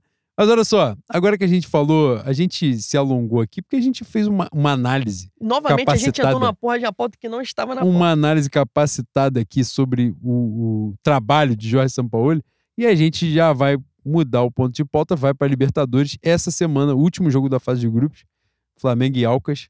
Flamengo ainda com chances, curiosamente, de ficar em primeiro lugar. Ah, vai acontecer sim. Se o Racing empatar com o Newblense, eu não sei mais o que aconteceu com o Racing no Campeonato Argentino, que eu vou confessar que jornalisticamente eu estou cagando pro Racing, não sei o que aconteceu. Mas se o Racing empatar com o Newblense, o Flamengo precisa vencer por dois gols de diferença, o Alcas para terminar em primeiro. Se o Racing perder, o Flamengo só precisa ganhar o jogo placar simples e é para terminar em primeiro lugar. Então assim, esse é o fato. Aí nós vamos pro outro fato também, né, Boi? Se ganhar de menos de dois do Alcas, também tem que. Corredor polonês tem que entrar na aí- porrada aí, aí, do Maracanã até o Ninho do. Pô, tem. Assim, violência pra mim é um paliativo, né? Mas quando a diplomacia falha, só resta violência. Às Aí eu- vezes é pedagógico. Exatamente. Você que leu Paulo Freire nas a pedagogia miúdas, do oprimido, em algum lugar, nas vai ter letras uma porra miúdas de está violência. lá. É, é o único momento em que a violência é cabível. Em algum lugar vai Meu ter irmão, um. se você não sacolar o Alcas, você. Acabou o seu ano, compadre. Acabou o seu ano. Você vai ter que regredir, você vai ter que jogar o campeonato do Periquito e do Quiruá pra você se restabelecer como profissional. Se jogar no periquito, vai entrar na porrada. Se pegar um- um- uma dinâmica de perder poca, vai entrar na porrada Não, campeonato do Periquito, campeonato na Coab, eles peidam, tá? Não, vai peidar, campo de terra. Vai tomar, isso aí não, é fato. Cara, o Alcas, que teve uma dinâmica na Libertadores que lembrou muito a minha Arábia Saudita, né? Na Copa do Mundo, que estreou ganhando a Argentina, todo mundo falou, ó, a Arábia Saudita vai polar todo mundo agora, né? Presta e a Arábia atenção. Saudita simplesmente não ganhou mais ninguém. Não ganhou da Polônia. O Alcas ganhou o Flamengo, os caras falaram assim, não, Racing e o Benz na altitude vão mamar também. Nenhuma. Os dois. Ai, caralho, inacreditável. Só Vitor Pereira, meu filho da puta. Perdeu um título pra Fernando Diniz, cara, um merda desse. Aí essa semana os caras estavam retweetando a entrevista dele. Eu não quero ouvir a voz dele, eu não quero saber o que ele pensa. Não Cara, me interessa o que se esse não for filho da puta obituário, pensa. se não for obituário, você não me mande mensagem. Exatamente, só me conta se falecer. Se não for isso, foda-se, é desimportante. Mas prosseguindo, a gente ainda com chance de ficar em primeiro lugar, a rodada já começa amanhã, Ah, barra para- hoje, né? para de barra hoje, que esse programa será lançado na terça-feira, já teremos jogo, já teremos... Caralho, teve uma novidade, né, de, do último episódio mesmo, pra cá, teve Filipão no Atlético Mineiro. Filipão, as pessoas acreditaram na palavra do Filipão. Ai, meu Deus Aí, do céu, eu não cara, aguento mais viver. Quase, quase mês de julho, mês 07 de 2023, Porra. e filho da puta defendendo o Filipão. Não, não eu, eu gostei de- das pessoas estupefatas. Meu Deus, mas ontem ele falou. Faz 24 horas que ele falou que ficaria no Atlético Paranaense. Como ele pode ir pro Atlético Mineiro? Ele defende o Pinochet, porra! Ele passou a carreira toda falando assim: bate nele, quebra ele. Como é que você vai confiar num filho da puta desse? Isso que as pessoas Porra. filmando, gravando o que ele falou. É. Não, e, e ele reafirma. Exatamente. Em coletiva. Ah, vocês, pelo amor de Deus, 200 anos namorando pelado, vocês me vêm com uma cabaçada dessa? Pô, boi, eu falo isso direto. 500 anos de parede não tem mais como dar mole pra lagartixa, boi. Não tem como. Não tem mais. mais, porra. Não dá Não mais. tem. Porra, nego é avô e continua nessa. Ah, não, mas o Filipão, família escolar. Família Porra, pelo escolar. amor de Deus. Paizão. Ah, pô, meu compadre. E amanhã São- o, o Atlético Mineiro, amanhã barra hoje, né? Que esse programa será lançado na terça-feira. O Atlético Mineiro joga pelo empate para se classificar, mas fora de casa, contra o Libertar. Então há chance de Filipão já Libertad? assumir. Campeão paraguaio. Gigantesco, tá imenso. O Libertar que tem, sei lá quantos anos de fundação e ele não consegue botar mais de 3 mil pessoas no estádio. O- e deve jogar Rock Santa Cruz. Caralho, Ah, deve. Com Novidade. certeza, com certeza. time de. Como é que era o nome do cara da, da Comebol? Nicolás Leoz. Caralho, era, o- era o time dele, Libertar. E, enfim. E a gente ainda com chance, sorteio semana que vem, né? é, das, das oitavas de final, dia 5 de julho. Exatamente, um grande dia, 5 de julho, que vai ter jogo à noite, Flamengo Atlético Paranaense no Maracanã pela Copa do Brasil. De manhã, de manhã à tarde, acho que é uma hora da tarde, sorteio dos confrontos da oitava de final. O negócio tá meio estreito, né, Boi? Nessa semana que a gente vai ter a definição mesmo completa, porque tem uma porrada de coisa em aberto, né? É, tem uma chance aí mínima, né? Claro, mas uma possibilidade de do Palmeiras terminar em segundo lugar. É, tem chance de Boca terminar Ah, em segundo lugar. terminar em segundo Tem lugar. chance de Fluminense, Internacional terminar em segundo lugar. Fluminense ou River Plate em segundo lugar. Atlético Mineiro em segundo lugar, porque o Atlético Paranaense provavelmente será o primeiro, né? Porque eu, eu acho que define, já tá em primeiro e define a fase de grupo em casa. O Atlético Mineiro vai jogar fora.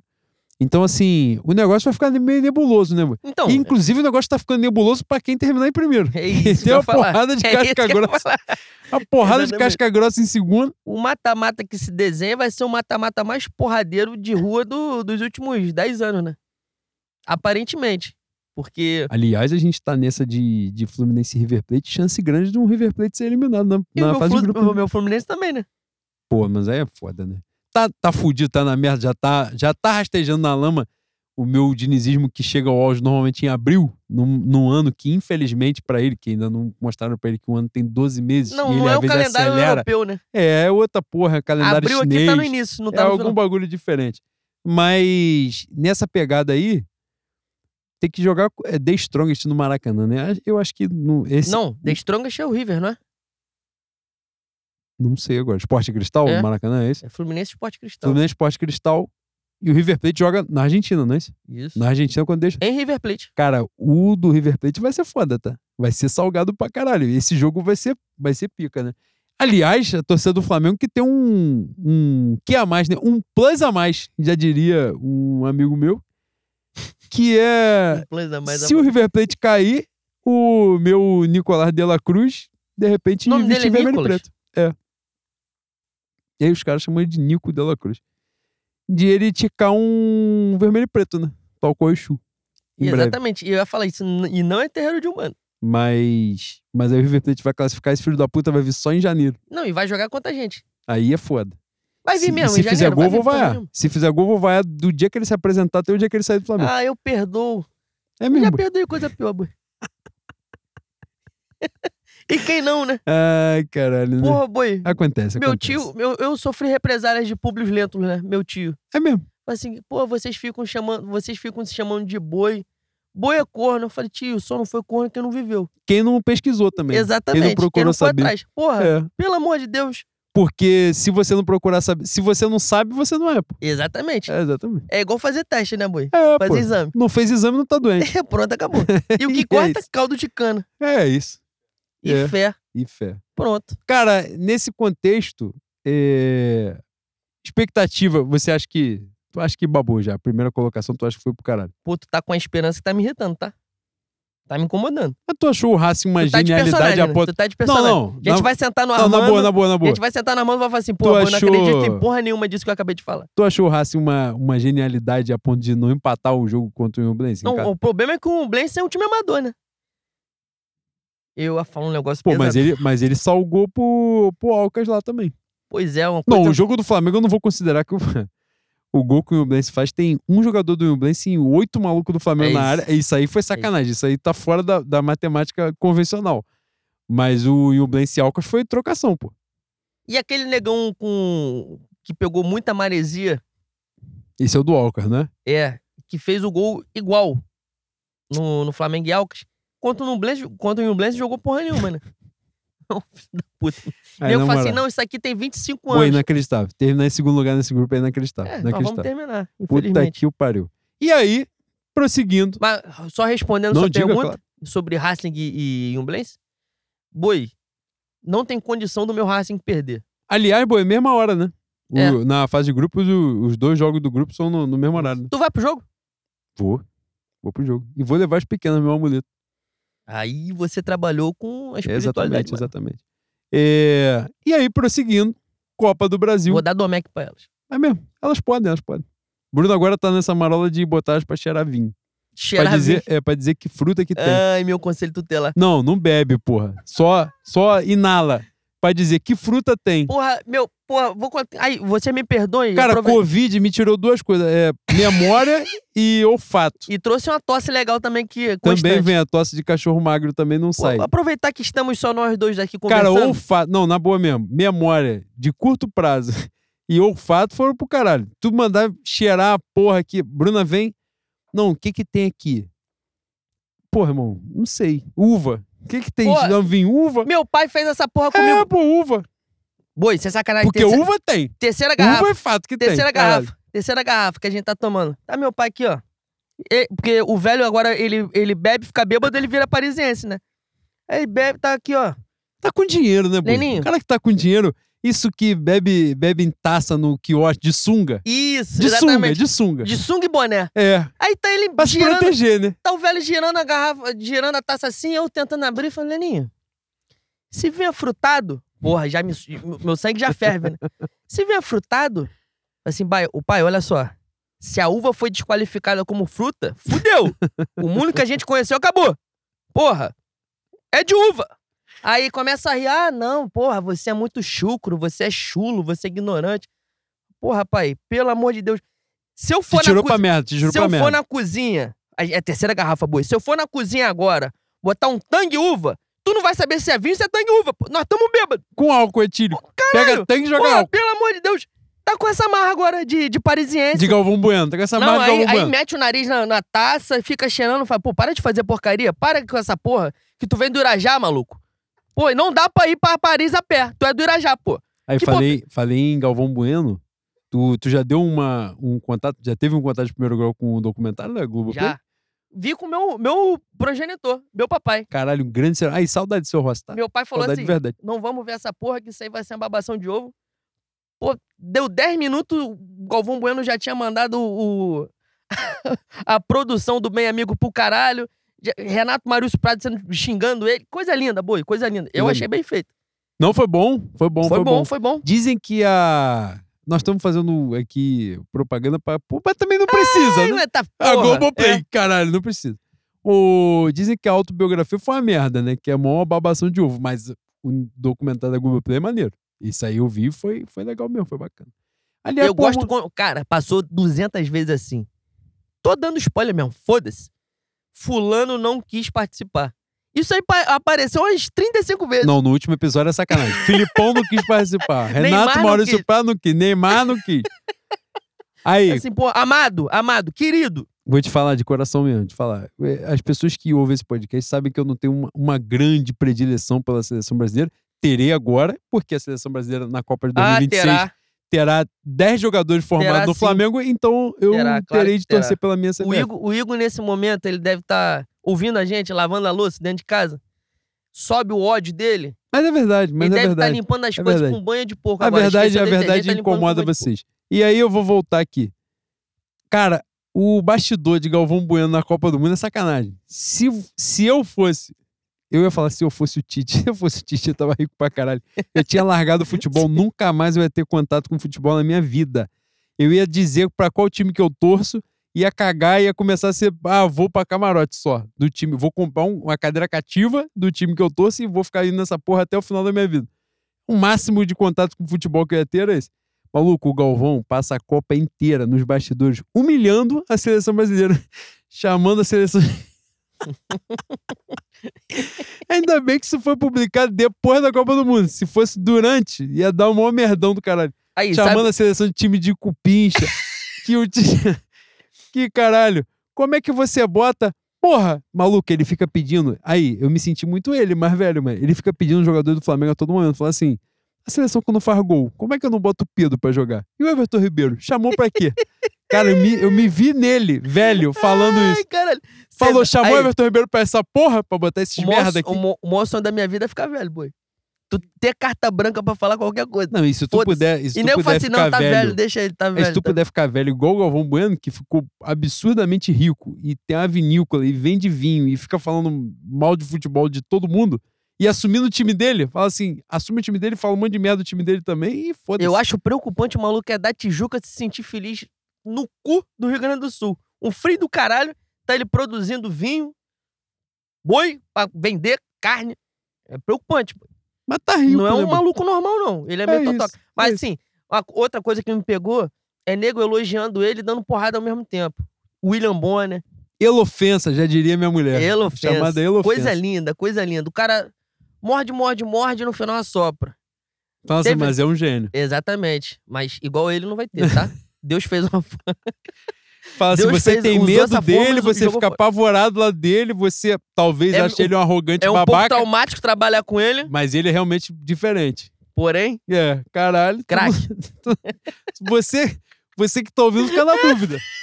Fala assim, "A- até agora foi o quê? Aí o meu editor faz o quê? Corta pra ele. Produção do bem amigo, vão tudo pra puta que. o-" Coisa linda, tá, boi? Cinema, Ai, película, película. Quando ele fala assim, aí tem uma que me. Pô, pra gente passar, a gente não tava na pauta falar de Galvão Bueno. Aí agora virou mesa de balegão mas tem, tem uma que é foda, tá? Que ele fala assim, é, como é que é? O cara vai fazer. Eu acho, que é, eu acho que é no dia que o Brasil cai pra Croácia.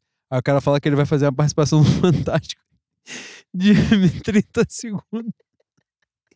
Aí ele fala. Não, aí. Não, tipo, o cara falou pra ele mais cedo que ele ia fazer a participação no Fantástico. Aí quando o cara passa pra confirmar, ele fala assim: Não, eu não vou participar do Fantástico. Tipo, em tese, tava programado que ele ia gravar a porra pro Fantástico. Ele, eu não tenho. Eu vou falar. O Brasil cai na Copa, eu vou falar 30 segundos? Eu não vou falar. Procura outro. E pronto. Ele não debateu se ele ia participar ou não. Ele afirmou que ele não ia participar. E não participou. E foda-se, ele não participou. Eu e não também fui não pesquisar. participou do programa da Fátima. Exatamente. Eu não fui pesquisar, mas eu, certamente ele não participou do programa. Cara, ele fala pro maluco com muita naturalidade. Fala assim: eu não tenho. Eu não vou falar só 30 segundos, pô. E pronto, acabou. Aí ele já tava se, se despedindo da, da, da televisão e foda-se. E é isso, fantástico. Mas pra finalizar o Galvão Bueno, fiquei muito triste que o único recorde de Flamengo que tem botaram ele na porra do que o Flamengo perdeu. E o filho zoando ele. Puta que pariu, não merecia passar por isso, né? Mas pelo menos no final do ano ele foi campeão da Libertadores. Aí, dito isto, boi, a gente, dia 5 de julho, Flamengo tem o primeiro jogo. Flamengo e Atlético Paranaense pela Copa do Brasil. Atlético Paranaense que do nada teve um rebuliço da porra, está em primeiro lugar, estava né, tranquilo. O Atlético Paranaense não tá fudido no Campeonato Brasileiro, né? Eu não sei. Tá. Cara, é, eu faço questão de ignorar esses merdas até a CBF colocar eles no, no meu caminho numa Copa do Brasil. É um Fortuito. negócio, Que fizeram novamente. um negócio levemente assustador. Mas Ah, assustador, sim. Assustador é um eufemismo bom. Você encontrou bem, você tá lidando bem com as palavras. quinta temporada consecutiva Pô, de Flamengo Atlético É, Paranaense na são Copa muitas do Brasil. coincidências nessa vida, né, Boi? Puta que o pariu. Mas a gente vai pro jogo de. Atlético Paranaense que vinha numa. Pode dizer uma temporada estável, né? Um início, primeiro semestre estável. Do nada, Filipão vai pro Atlético Mineiro. O treinador, que era o, o afilhado dele, é demitido no mesmo bonde. Foi pro Santos, já agora, né? Foi contratado pelo Santos, Paulo Turra. O Atlético Paranaense, neste momento, está sem treinador né? Tá com o interino, acho que é o Wesley, se eu não estiver enganado, Wesley Carvalho, uma coisa assim. No último final de semana. Ele perde o primeiro jogo, não lembro qual foi o jogo, mas ganha do Corinthians no final de semana. E aparentemente vai ser ele, né? Acredito eu que não, não tem nada. Se bem que o jogo é só na outra semana, né? De repente dá Semana que tempo vem, de. Flamengo É, dá tempo de. Maracanã, né? É porque na hora que eu falei aqui, eu achei que pudesse ser na quarta-feira agora, mas é a outra só. Não dá tempo de chegar o treinador. É, falam muito em Rogério Ceni, né? Falam na possibilidade do Rogério Ceni estar no Atlético Paranaense. É... E vai jogar. Não, o Rogério Senni hoje estava especula- sendo especulado no Vasco. Algumas pessoas dizendo que já estava tudo certo. Não sei se, se vai ser confirmado até quarta-feira, mas Se, se for uma escolha parece do meu o, Rogério Ceni, Exatamente. Parece ele que o meu, pegar o Vasco, ele tá de sacanagem. parece que o meu Rogério Senna está querendo cometer um araquiri. E a gente não sabe, né? Se no Flamengo Atlético Paranaense a gente, os caras já vão ter um técnico definitivo ou se vai ser esse mesmo, o interino vai ser... e o porra do Vitor Promovido. Roque não foi embora ainda, né? Meu Barcelona não concretizou a, a compra. E tem essa porra também. O Atlético Paranaense tem um... Já, aí sim, já é um desfalque, né? O, eles tinham vendido o Abner, que é um ótimo lateral. Acho que foi pro Betis, se eu não estiver enganado. Lateral esquerdo. Trouxeram o Fernando, que era o cara que tava jogando aí direto. E o cara teve uma lesão de ligamento aí, vai ficar já seis, oito meses fora. Então já é um grande desfalque. Há uma grande possibilidade né, de eles perderem, embora eles a possibilidade signifique encher, entupir o rabo de dinheiro, né? Mas de eles jogarem até o confronto contra o Flamengo sem Vitor Roque, sem Bento, né? Parece Tomara. que tem a- Parece que o Bento teria uma proposta do Benfica, né, para sair do Atlético. E o Vitor Roque é a negociação com o Barcelona, né? Porque se eles ganhassem esse dinheiro todo, né, boi? Não dá tempo, né? De trazer gente pro lugar, né? E aí que tá a chave. Aliás, isso é importante considerar no confronto da Copa do Brasil. A janela de transferência abre dia 3, né? Então, os jogadores que se apresentarem e tal antes do dia 3, a partir desse dia, podem ser regularizados para jogar. Então, dia 5, a depender do que acontecer essa semana, não é? De de repente a chegada. Luiz Araújo já se apresenta, né? Uhum. Mas Luiz Araújo, é, se a contratação do Alan se concretizar, né? É, conseguirem regularizar a tempo, se bem que o Alan já vem um tempo sem jogar, né? Então e o Rossi acredito. também, né? É, acredito, que- eu acredito que se o Alan regularizar, não chegue jogando como titular, porque ele já Não, tá tá meses maluco. sem jogar, né? Exatamente. Mas tem grande chance de ganhar titularidade, né? Exatamente. O Luiz Araújo, sim, né? Já é outra questão, já não tem problema físico. De repente, pelo menos como opção, ele já eu falei, pinte aí eu na Copa falei do Brasil. que de Rossi, é, mas acho que o Matheus Cunha hoje, pelo que ele vem fazendo, cobrindo o espaço ali do. o- Ele deu o um molezinho no segundo gol ontem, né? imenso- Ah, porra, boi, mas. Na moral, eu, eu acho que é um erro, é um erro, mas. Não é um erro absurdo ao ponto de falar, ao ponto do massacre, coisa que você, covarde, safado, bandido que você é, você estava promovendo na rede social. Não, do Matheus Cunha não promoveu, Você. Ah, caralho, tu quer print? Ah, não. Tu foi quer do... print? Não. O cara perguntou se ele era ambidestro. Aí eu falei que ele era ruim com as Aí, duas. tá não, vendo como calma você aí. é? Tá vendo? A saída... É, isso é você. Isso aí, Isso é gente, você. isso aí a gente precisa dialogar aqui. Meu Matheus Cunha, ele tem confiança, ele tem pra caralho. Confiança mais que ele, não tem ninguém no planeta Terra mais do que ele, não. Mas tá na hora de trabalhar um treininho, né? Que o lançamento dele, ele não acerta um. Um. Ele tem a confiança. Já é um ganho em relação ao Santos, sim, porque quando o jogador recua, o Santos, quando recua pra ele, ele se desespera de uma forma que tu acha que ele vai cair sentado e a bola vai, Vai ficar no mesmo lugar. desmaiar. Exatamente. O Matheus Cunha, nisso aí, ele é enjoado. O cara pode abafar ele em cima, que ele, ele vai aguardar até o último pentelésimo de segundo para poder lançar. Mas, caralho, a eficiência de lançamento é sacanagem. Mas agora, no modelo de jogo do Sampaoli, e, e isso aí é um fato, né? A gente falou isso durante o programa. Ele participa muito. A bola chega nele muito, assim. Por isso mesmo, até que é importante que ele se capacite nisso. A renovação de contrato dele, para mim, foi muito importante. Né? Acho que é um quadro nosso que a gente não pode desconsiderar. É, é, Principalmente se você levar em consideração que é um, um, um cara muito novo, né? Que já chegou numa bronca fodida, assumiu um posto difícil pra cacete e deu conta do recado. Então, assim, isso aí a gente tem que respeitar muito. Mas. é, e tá dando conta do recado. Hoje eu acho que ninguém vai questionar isso. Que a gente precisa de goleiro, que se a gente tivesse um goleiro melhor, a gente tava numa condição né, diferente, enfim. Mas, aí sim, a contratação do Alan se concretizando é, faria muita diferença. Mas nesse caso especificamente, como ele vem de longos meses de lesão, não vai chegar de, de, de aplicação imediata, né? O reforço, vamos dizer assim. Essa questão de. de Luiz Araújo é diferente. Essa questão de renovação de contrato aí. É, outra bola que tá quicando é a renovação do Bruno Henrique, né? E diante dessa melhora que ele vem apresentando, eu acho que. Cabe, né, Bui? Cabe a renovação. Cabe. O Bruno Henrique, cara, eu acho que ele cai naquela prateleira que a gente já falou algumas vezes de outros jogadores, né? Para além da bola jogada, tem a representatividade, né? Claro, você não pode se basear só nisso. E hoje, hoje, hoje, hoje, o Bruno Henrique tem um dos maiores salários do Flamengo, né? Então a renovação dele certamente vai ser em outros moldes, né? Mas é, é- o, o Bruno Henrique tá naquela caminha pela parte mística, né, Bui? Para além do jogador, É jogadoraço que ele é, O anímico. mas quando ele ele tá aquecendo, ele corre que ele vai entrar, a galera já, porra, e isso mexe com o time todo, pô, incendeia a galera toda. Eu acho que desse processo todo aí de jogadores que tem contrato até o final do ano, eu acho que o Bruno Henrique e Everton Ribeiro merecem a renovação.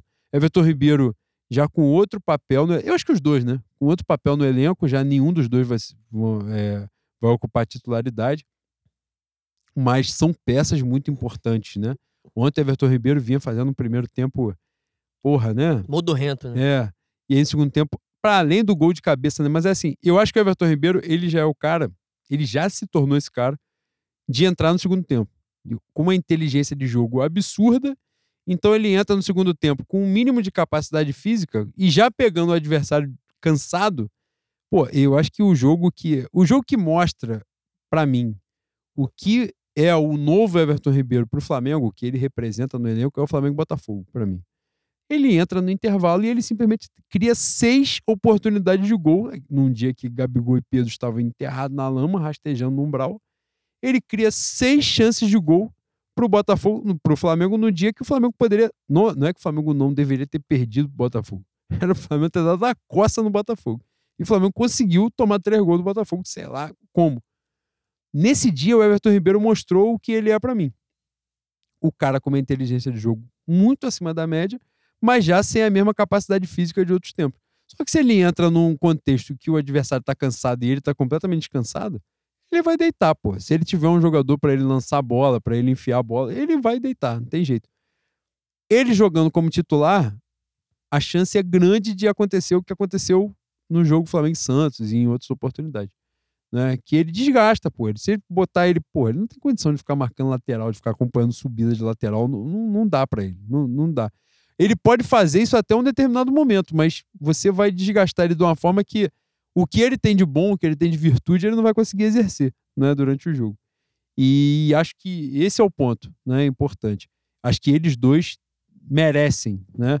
Bruno Henrique ainda precisa. É aquele tipo. Né? Todo mundo sabe que ele vai renovar, mas vão dar esse palito assim: ó, tu precisa demonstrar mais para poder ficar. Mas todo mundo sabe que, que vão renovar o contrato com ele. Acho que não é de interesse dele sair também, não, não faria sentido né, ele sair do Flamengo. Vou botar um. Tá falando aqui. pra caralho e bebendo pouco, mano. Vou botar um café aqui. É... Acho que eles dois ficam no Flamengo e é importante que fiquem mesmo, né? É... Acho que faz bem para nós a presença deles e principalmente nesse contexto de reformulação, né, Boi? Do elenco que você tinha batido na tecla lá antes. Quando a gente fala reformulação, várias dessas peças importantes, né, daquele time de 2019, do time que acabou sendo campeão brasileiro no ano seguinte também, né? É, várias dessas peças já saíram, né, Boi? Então, assim, já são pouquíssimos os remanescentes daquele, daquela geração, não é? é tão vencedora. A o geração Felipe Luiz, se... O Felipe Luiz, inclusive, saiu estando dentro, né? Não joga. Entrou Sim, agora exatamente. Santos, mas, porra. Não joga. Então, assim, Rodrigo Caio, né? Não deve renovar contrato. É... Enfim, outras peças. E a gente fala, aí tem com contrato até o final do ano Vidal e Davi Luiz, mas que embora tenham vencido né, os campeonatos do ano passado, não, não são os jogadores daquela, né, considerados daquela geração histórica que começa em 2019. E o Pedro, né, que é a exceção de 2020, né, que chega depois. É... Nesse contexto, Boi, sua expectativa para a gente passar para a pauta dos ouvintes, sua, sua expectativa para Flamengo e Atlético Paranaense na Copa do Brasil. O que, que você tem em mente? Então, o místico diz. O místico não, né? Ah, o retrospecto. O retrospecto diz que é ano da gente ser eliminado, né? Porque a alternância é uma vitória nossa, uma vitória deles. Esse é o desempate. Como o Flamengo não segue regra nenhuma, amasso, né? Amasso no Rio.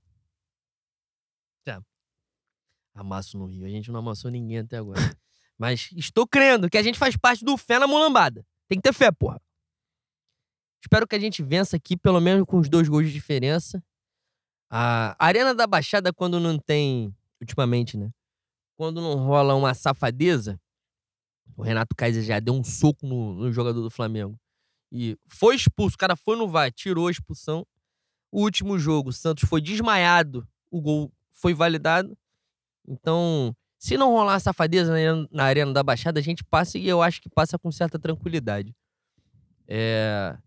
Ah, um ponto que eu tinha reservado para falar e, e não falei. O jornalista Fred Soares hoje colocou no Twitter uma informação que planejamento da preparação física do São Paulo com os jogadores visava chegar ao mês, ao meio do mês de julho, estando no ápice. Usou esses 10 dias de de férias, de folga, de data FIFA, para melhorar a preparação física, visando o ápice lá pro, pro, meio do, meio do mês de julho. E isso justifica as atuações abaixo contra Bragantino e contra o Santos. Então, espero que semana que vem é, a gente comece a ver pelo menos esse, esse planejamento, né? Porque ontem eu cheguei a mandar mensagem pro meu pai. O terceiro gol do Flamengo contra o Santos começa de uma de um suspiro, de um pequeno suspiro de intensidade que o time teve. A gente dominou os caras, botou na roda, saiu o gol. E é isso. Eu acho que hoje o Flamengo só precisa correr para participar, para participar não, para competir, para ter condição de gerar na gente o, o sonho, né? Coisa que a gente até o momento não, não pode ter. Até o momento foi só frustração. Mas é isso. Acho que a gente vence aqui. Espero que com dois gols de diferença. E lá na Arena Baixada, com, com dois gols de diferença, eles não tiram, não. Se Deus quiser, sem Vitor Roque e sem Bento. É E caso queiram fazer a reposição, mande um, um telegrama, mande um fax, que a gente faz um precinho maneiro pelo Aderbar. Que é identificado como Exatamente. Conhece a Arena da Baixada, conhece o Petralha, sabe o que é jogar com a caveira atrás dele. Conhece a progressista cidade de Curitiba. Exatamente. Também. Amiga de Wa- Wakanda, né, Boi? É isso. Amigo dos negros. Eles gostam muito, Boi. É Sabe quem gostava também? Alabama. Nos campos de algodão. Gostava muito, muito, muito, muito. Massachusetts. Massachusetts. A África do Sul, antes de Nelson Mandela, gostava muito também. Para, cara. Isso aqui o povo falar. Eu vou falar um. eu vou embora, hein? É mesmo. Eu vou embora. É, é- é melhor você me cortar. Caralho, pelo Passe amor de Deus. Boi, dito isto. Alemanha. Não. Não, pelo amor de Deus. Pauta dos ouvintes? Podemos começar? Podemos começar. Começo eu, boi. The Fresh Prince, arroba Rusber, 1987. Baluartes conhecedores da essência Flamengo. Goleira Bárbara, goleiro Aderbar, goleiro Hugo Perereca. Seriam Rossi ou Matheus Cunha as peças faltantes para a institucionalização da trupe de trapalhões dos guarda-redes rubro-negros? Não, é demais, né? Cara, aliás, pegar um gancho, é, meu maravilhoso Rusber citou a goleira Bárbara. Quando a gente estava começando a gravação aqui, o Flamengo anunciou a demissão do, do entregador de colete português do, do futebol feminino, né? Que foi esculachado na. O Flafem foi esculachado na oitavas de final, né? Quarta de final. Quarta de final. Do, do Campeonato Brasileiro, Flamengo e Santos. O Flamengo perdeu os dois jogos, tomou 3 a 1 em casa, tomou 4 a 1 fora. Né? É, resultado deplorável, um trabalho que a gente chegou a elogiar aqui né, numa sequência de vitórias e tal, mas que depois foi por terra, se enterrou e não conseguiu se recuperar. Aliás, muitas críticas a fazer sobre o projeto, né, ainda de Flamengo e Marinha. A gente já prometeu aqui e há de cumprir em breve sobre, sobre o, né, tudo isso. E espera que o Flamengo invista mais na categoria, porque a gente pare de disputar, né? O Flamengo, pela sua essência, não se permite apenas se, se resumir, se restringir a disputar campeonato. Né? O Flamengo, a participar de campeonato. O Flamengo precisa disputar título, ganhar título. Isso é o que faz do Flamengo que ele é. A partir do momento que se disponibiliza uma, uma modalidade, o Flamengo tem que entrar para vencer. Agora você me permita, por favor, dois palitos de, de comentário a respeito da goleira Bárbara. É brincadeira, tá, Boi? Tu viu o gol? Tu viu o, o gol que ela cedeu aqui em Volta Redonda? Sim. Goleira Bárbara que já é, prejudicou a seleção brasileira Exatamente. em outros momentos. Né? Cara, eu tenho No muito, auge dela, ela já prejudicou. eu tenho muito cuidado de falar do futebol feminino E é importante ter. É importante ter, porque é uma nova modalidade é, pro Brasil, né? As coisas estão começando a acontecer aqui profissionalmente. Eu acho que tem alguns comentários que são é, um pouco desrespeitosos e com falta de fundamento a respeito da modalidade, porque as pessoas comentam sem acompanhar, né? O Brasil tem melhorado muito, agora tem Copa do Mundo é, em julho. Nós estamos com um time bom, acredito que a, a Pia vai, fazer uma, uma boa Copa. Mas a goleira Bárbara é brincadeira, Bui. Ela me desestimula a ver. E ela tem uma marra fodida, tá? Ela tem marra de gênio. Ela tem marra de craque. Chega a ser um Hugo Neneca, fazendo merda pra caralho, um, um Aderbar? Talvez. Mas a goleira Bárbara, com todo respeito, peço desculpas, mas me incomoda. Já me incomodava na seleção, no Flamengo me incomoda muito mais. Seriam Rossi e Matheus Cunha as peças faltantes para a institu- institucionalização da trupe dos trapalhões da Guarda. Porra, aí. Você fazendo escola fudendo meu, meu Matheus Cunha. Muito covarde, mano. Muito covarde. Não, calma aí. Eu vou prosseguir. Vou prosseguir aqui Vai você. com o Zé Gotinha Lulista. Grande nome. Grande. Arroba Zé G, underline C Oliveira. Amados bovinos, podemos considerar agora que o Botafogo passou de flanelinha de vaga para postulante real a título? Você está com ejaculação precoce. E com esse ódio pelo balão que as nossas bactérias têm, podemos cogitar ganhar o brasileiro ainda? Por incrível que parível, sim, né? As coisas mudam muito rapidamente. Exato. Não, plenas chances, pô, pelo amor de Deus. Vocês já viram acontecer mais de uma vez. Cara, nós estamos em terceiro jogando porra nenhuma. Se a gente começar a jogar em algum momento, Pelo amor de Deus. Gabriel Tri de Sudamérica. Arroba Gabriel Trade. O trade. É, ou trade. Eu sempre vou Igual falar isso. Agora que eu já descobri que é trade, eu vou falar trade de sacanagem. igual o. Elif Manga. É isso. Mulambentos Bois. Com a famosa minutagem quase igual, o atleta sem bolinha participou de mais gols esse ano. Proporcionou mais gols esse ano que o confeiteiro Arrascaeta. Sinal dos tempos. Cara, ontem é, a gente foi massacrado por comentários do maravilhoso, porém, botafoguense Paulo César Vasconcelos, de críticas, né? Ao meu careca argentino Jorge Sampaoli por botar Arrascaeta no banco. E o Arrascaeta entrou em campo para justificar ele ter sido reserva. Pra explicar, né? E mesmo assim, o Paulo César Vasconcelos estava dizendo: olha o diferencial técnico do Arrascaeta. O diferencial técnico dele foi errar tudo que ele tentou. E desafiou, inclusive, as leis da espiritualidade que falam que não tem como você errar tudo na encarnação. Você não tem como ser um merda total. E ele, naquele momento ali, ele foi um merda total. Ele errou tudo, tudo, tudo. Posso- tudo que ele você- pensou, que ele tentou, que ele teve oportunidade, tudo ele fez merda. Então, assim, e o Paulo César Vasconcelos tá lá, tá Caralho. vendo que absurdo botar o Arrascaeta no banco. Porra, tá de sacanagem, né? Pelo amor de Deus. E você dizer que, o- que o meu Everton sem bolinha tem o- a mesma participação em gols que o Arrascaeta nessa temporada, fala bastante sobre a temporada do meu Arrascaeta Dialoga. entendeu? Que tá participando muito da minha Ana Maria Braga, tá tirando foto pra caralho como modelo, ele tá pica. Tá fazendo, tá aprendendo a fazer aquela porra daquele, daquele bolo vermelho que o, o Starbucks rouba as pessoas, boy.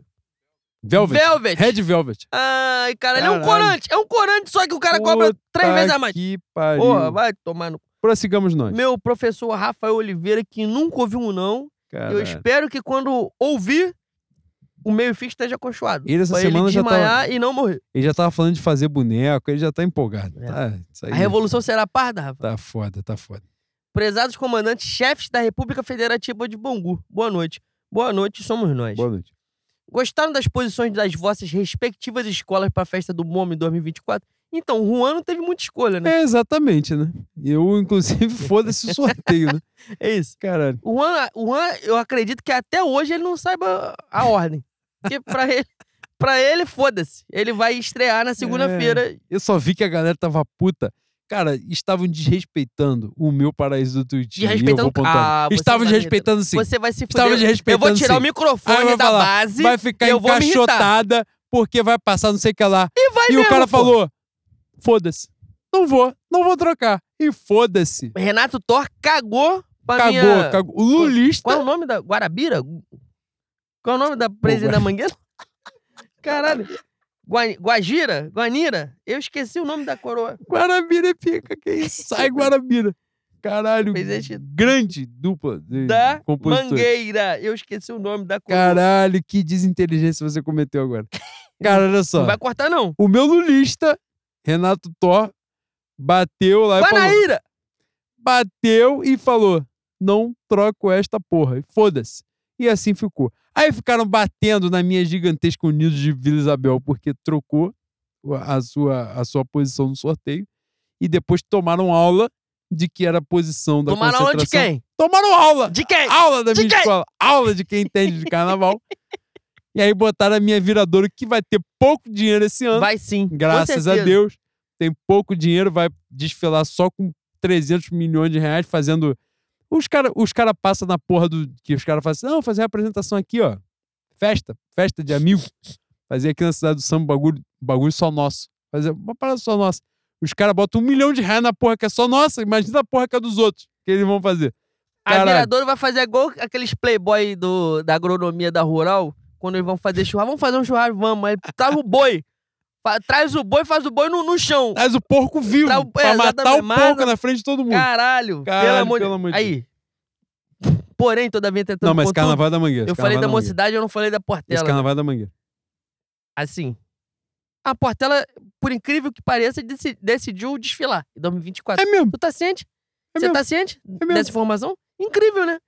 Trouxeram, trouxeram carnavalescos da nova leva, capacitados. Trouxeram fazer- profissionais pra fazer o carnaval. Incrível. Eu achei foda. Eu achei foda. Uma iniciativa maneira pra caralho. Inovadora. até. Inovadora e me É. estimulou. Falei assim, É porra, finalmente a Portela resolveu desfilar. Depois de uns dois, três anos. Incrível. A entrevista de, de contratação foi perguntar quantas pernas tem o Saci. E falou um, falou, pode vir. É isso. Agora você tá Cara, pronto. O meu diretor de carnaval, ele... Ai, meu Deus. O meu diretor de carnaval deu entrevista pra um, ser, pra um suposto ser humano, num canal mais carnaval. Caralho, boi, na moral, com todo respeito. Olha pra mim, não olha pro celular, não. Olha Tô pra mim. ouvindo, cara. Calma aí, eu tô buscando. Tu já viu coisa. essa entrevista Não. do Scafura? Não, não vi não. Assim, tu vai ter que ver duas vezes. Porque, primeiro, o entrevistador começa a te tomar de ódio e tem 20 minutos de entrevista. Você não presta atenção no que o Scafura está falando. Você só fica com ódio do cara que fala, pô, pelo amor de Deus, Scafura, mata ele. Tira um canivete. Enterra ele. Porque é deboche o tempo todo. É 100% sacanagem. É 100% Do entrevistador? do entrevistador. É 100% Aí é ironia, é pica, é gracinha. Assim, pô, mano, talvez você esteja um pouco perdido no mundo do samba. Talvez você tenha pouca informação. E a violência urbana no Rio de Janeiro é complicado pra caralho. Eu fico com vontade, eu fico com, pô, ansiando alguém mandar ele tomar no cu. Eu fico. Eu fico. Porque ah, eu, eu vou te mandar o link, você vai ver, você vai Eu vou ver, irritado. eu vou ver. Você, vai Você tem que ficar irritado. Mas meu carnavalesco não tocou. Meu carnavalesco. Meu diretor de carnaval não tocou nesse pequeno ponto, que é o a Portela ignorar o único pé que o Saci tem, né? Que é um, um bagulho que dá pra resolver ali na concentração mesmo. Tipo Assim, tu pega um Com quadrado. cartolina. Com É, cartolina tu já... Com papel, faz um origami no pé do, do Saci e bota. Pra, enfim. Mas, todavia, tentando com tudo, pra uma escola que não quer disputar muito tempo, se foi em primeiro, foi em segundo, foi em último, foda-se. Foi em último é pior, porque a gente vai ser humilhado, né? E nego caga pra gente mesmo. Aí ia, ia tá a avenida vazia. Porra, desfilar em último, inclusive, pra vocês que não, não acompanham o carnaval, é complicado, né? Porque não é toda escola que mantém ali. O público, as pessoas, o nego já tá cansado, o nego já tá enchendo a cara de taipava, Eu tava, eu comendo tava falando... bobs caro pra caralho. Eu tava falando isso com o meu maravilhoso João Vitor, que eu espero que já tenha mudado essa porra de João Vitor tá cansado, pelo Se amor de tiver Deus. aqui, eu- a gente Eu vai. vou humilhar, eu vou esculachar.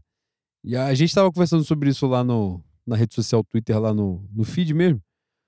Que ele tava falando da, dessa troca, né, da Vila Isabel e tal. Eu falei, cara, desfilar, pra quem desfila, a última escola é uma parada muito cansativa, porque assim, você.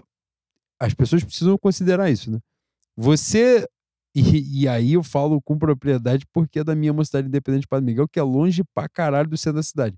Você ser a última é uma merda pra você chegar ao centro da cidade nesse inter aí, né? De, de espaço de concentração. Ou seja, você já tem que chegar muito mais cedo do que normalmente seria a concentração programada.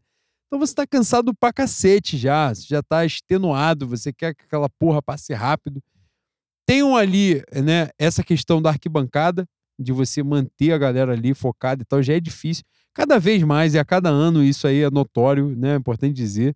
As pessoas estão cada vez menos envolvidas com a porra toda, né? A gente fala isso sobre arquibancada de Maracanã, sobre carnaval. A galera tá lá pra filmar, tirar foto e foda-se. Essa é a verdade. né? Em qualquer lugar. Então chega uma hora também da terceira escola, o vagabundo já quer ir embora pra casa, já não quer ver mais porra nenhuma. Ninguém canta nada, ganha leque, ninguém nem lê a porra do leque que tá lá com a letra do samba, é só ler e abanar o leque, a galera já não faz. Enfim, isso aí faz parte. Né? A galera fica romantizando a porra. Não, porque em 93 o Salgueiro passou assim, porque a mocidade ganhou em último. Falou, irmão, isso aí era outro Brasil, outra sociedade, outra época, outro mundo. Foda-se. Desci e João estavam vivos. É Pra isso. você entender. Aí voltando, né, nesse contexto. E ainda tem a chave plástica da parada, né? Que não é qualquer um que sabe. Lá, an- antigamente tinha essa porra que as escolas atrasavam pra cacete, era escola pra cacete, então tinha escola que passava a noite e de dia ao mesmo tempo, né? Então, assim, demandava uma tempo, genialidade. não tinha, não tinha é, Era. prazo. Exatamente, uma zona. Hoje, então, assim, tem essa questão plástica de saber aproveitar que você vai desfilar de manhã, né? O brilho da escola e tal, não sei o quê. Então, assim, a galera, às vezes eu vejo uma, uma, um enaltecimento da, da, da parada de desfilar, se a última a desfilar. Eu, se eu estou desfilando, eu sou o primeiro a, a ser. Troca essa porra na hora, pelo amor de Deus. Pudesse ser a terceira, então melhor ainda. Terceira, quarta estourando. Quinta já, já tá começando a entrar na bola dividida de duas, três horas da manhã, já é foda. Então, assim, eu, eu acho isso, que rola uma. Galera superdimensiona essa romantização, parada. né? É. Na prática da coisa ali acontecendo, é uma merda. É uma merda de filar. Não é qualquer uma, na verdade, isso só enaltece né, a, a Beija-Flor, que foi o rolo compressor de desfilando por último, porque é muito difícil, é muito cansativo mesmo, é estressante pra caramba, enfim. E seguindo, a gente vai aqui, Cauã, arroba Maluco, mas eu amo. doente, totoca. Arroba KAWTT7. Cara, Vamos isso botar uma arroba mais simples, é né? isso. Por favor. Talvez ele seja um, um- um novo membro da KGB, né? É. Prezados bois, bom momento. Caralho, bom momento, gostei. A Igual relação. Caio no lado B do Rio. É, a relação entre os bois, que são presidentes da República Federativa de Bangu, no Somos caso, nós. eu e Leno, é sempre entre tapas e beijos, tal qual o Portela e uma cidade, nada mais tem a acrescentar bom momento. Se é, não, não é sempre entre tapas e beijos. É, é tal qual o Portela e uma cidade, pontualmente tapas, mas normalmente beijos. É isso.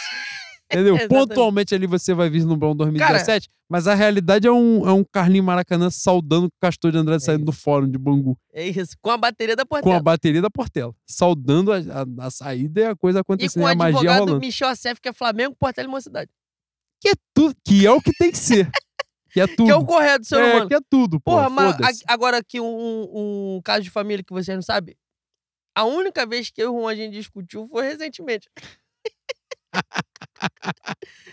Foi no pós-Fla-Flu. Do, do o jogo de ida. O jogo de ida. O jogo da classificação a gente já tava É em Nárnia. Tava em outra dimensão Foi já a única quando, vez. quando a classificação É, aconteceu. Conheço o Juan desde 14, 15, sei lá. Foi a única vez que a gente discutiu.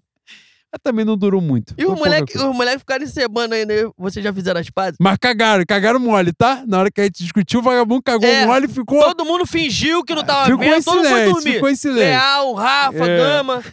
É, deixa os dois. Só os dois, só os dois. Igual, igual briga de rua, pô. Só os deixa os dois. caras, só... deixa os caras. É isso. Vai ah, você. sou eu. Cadu, maravilhoso, gostoso. Cara, vamos ganhar ritmo nessa pauta dos ouvintes aí. Ih, não, tem tempo hoje. É mesmo? Tem não. Acabei de ver 11 horas. Não, não tem não. Arroba Seb, SedB51. Que porra de arroba é essa, Cadu? Cadu que quando frequenta nossos encontros, ele, ele bebe cerveja artesanal, né, Bui? Aí é melhor não ir, né? É, é poder beber domé, cachaça, ganhar ritmo, também ser rápido, acelerar no, no objetivo é importante. Desde que chamaram o querido Marcelo Davi Macedo, delicioso, Grande gostoso, ser humano. Nosso Vascão está só ladeira abaixo. Ganhou agora, tá? Você injusto, eu acabei de ver aqui que foi 1x0 Vasco de pênalti. E pênalti em São Januário, que é coisa que às vezes acontece. Né? É, O espírito do Eurico estava presente. Exatamente. É, podemos fazer uma lista para chamar alguns do, da Porco TT? Caralho, preocupante, tá? Eu não falo com quem tá abaixo da tabela, Boi. Eu só, eu só É foco isso. em quem tá acima. Boi, um papo com o rival, com o palmeirense e com o tricolor, a gente vai pelejar, tá? Com o tricolor eu acho que eu já arranjei. Não, chamar um botafoguense, Boi, pra derrubar o Botafogo de uma vez O logo. Botafoguense é o Fabiano, pô. Grande ser humano. Fabiano grande Bandeira, que é de Bangu. É, exatamente. Fantástico. Agora é você. André Watts, arroba André Watts. O doutor André Watts. Mérito rubro-negro hoje é tornar produtivo qualquer ataque adversário. Como deixar a nossa defesa menos pior, caros bois? Para isso que está chegando o meu volante Alan, ou Alan, que a gente precisa descobrir como é que fala. E o Wendel, boi, cabe? Cabe porra. O- hoje alguém falou e o Wendel. Não, o Wendel vai comer banco. Pô, pelo amor de Deus, né? Vamos ter, vamos ter contato com o esporte pé bola, né? Caralho, o Wendel, o Wendel ele escolhe que se ele falar assim, ah, o Pedro vai jogar no banco pra mim, que eu vou jogar de centroavante. E o Wendel vai jogar. Ele é safado, canalha, pilantra. Do ano passado ele usou o Flamengo pra ganhar mais dinheiro dos russos. Também não tá errado, que os russos estão com dinheiro pra caralho, né? Estão aí fazendo um monte de merda, porra, fazendo guerra no país dos outros, fazendo, prendendo homossexual. Então o russo tem mais que se fuder mesmo. Agora, dá pra ele parar de enrolar e vir jogar no Flamengo. Cara, né? É meu time Vlad, dele, né? algum, uma pontuação singela aqui de geopolítica, boi. A minha geopolítica agora foi pro caralho, de eu ser perseguido aqui e sofrer um um- atentado. um- um- eu falei um monte de merda da Rússia. Um grupo paramilitar que o chefe era ex-cozinheiro do Putin. Ninguém explicou, falou assim, bicho, olha só, vamos por parte. Como é que o cara sai de chefe de cozinha pra um, um líder de um líder de um grupo paramilitar? Porque talvez ele não fosse chefe de cozinha. Tem. Talvez ele.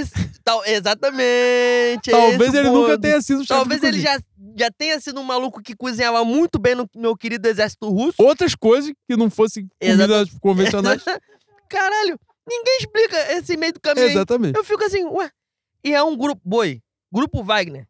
Eu não procurei saber. Mas se não for nazi, eu sou um Vecta 97 Não, não tem portas. como, não tem como. Impossível. Impossível. Tudo que, tudo que reverbera nessa porra aí Grupo é nazista. Wagner. Tudo, tudo, Só tudo. branco. Exatamente. É difícil, né? Ai, Complicado caralho, caralho. eu mereço mesmo. Que Vai você. coisa, né? Renan Mela. Meu Wilton. Meu Wilton tá parecendo aquelas, aquelas risadas do, do Praça Estados Nossa. Unidos. É, dos É. Estados Unidos, de French. filme. Ai, Renan Melo, arroba Renan Zen. Bois, o Arrascaeta tá preferindo realmente virar cake boss na cidade de São Sebastião? Uma espécie de volzeira uruguaiana? Uruguaia, né? Se escreveu uruguaiana, mas é uruguaia. Cara, tu vai corrigir o maluco, não, mano. Deixa o cara falar, pô. Liberdade poética dele. É, pô. licença poética. É, pô. Mas ele tem liberdade tô- pra escrever o que Eu ele tô, quiser. eu tô explicando o que ele quis dizer, apenas. Tá cara, corrigindo o cara, não faz isso não. Então, é, meu uruguaio, ele tem, tem crédito, né? Mas tá foda pra ele, mano. Talvez ele esteja gastando numa- intensidade Talvez. muito rápida. Talvez ele esteja é, queimando essa gordura aí, sim. Mas ele ainda tem crédito. Eu não serei covarde a esse ponto com ele. O maior defensor da cerveja. Não deu pra pegar. Império. Império. Tá Arroba- defendendo errado. Arroba Luiz3 underline. Leno, pra você. Ih. O que enche mais nossos corações nostálgicos? As camisas tailandesas do César ou os Nike Shocks 12 molas que você usa nos sambas da vida? Caralho, que vagabundo. Só uma oportunidade para elogiar o Fé na Mulambada e as Ah, camisas democráticas no esforço de um Flamengo que cumpre a sua vocação popular. Muito obrigado. Cara, querido. Um antes de beijo. mais nada, mandar um beijo pro César. O César que não tem cara, né? Canalha, né? Ele é um, um safado, um Caminha vagabundo. nas sombras, né? Sim, mas o nosso alfaiate do povo maravilhoso. Falando sério, o que o, o que o César fez, é, já falei isso, eu e o Juan, a gente já falou isso aqui, mas é, é um trabalho, volto a repetir, é um trabalho fantástico, fantástico, maravilhoso, que me emociona, porque o Flamengo é isso. O Flamengo é você possibilitar o clube estar perto de quem ama, seja das grandes classes, dos aristocratas, seja da nossa ralé que a gente faz parte, né?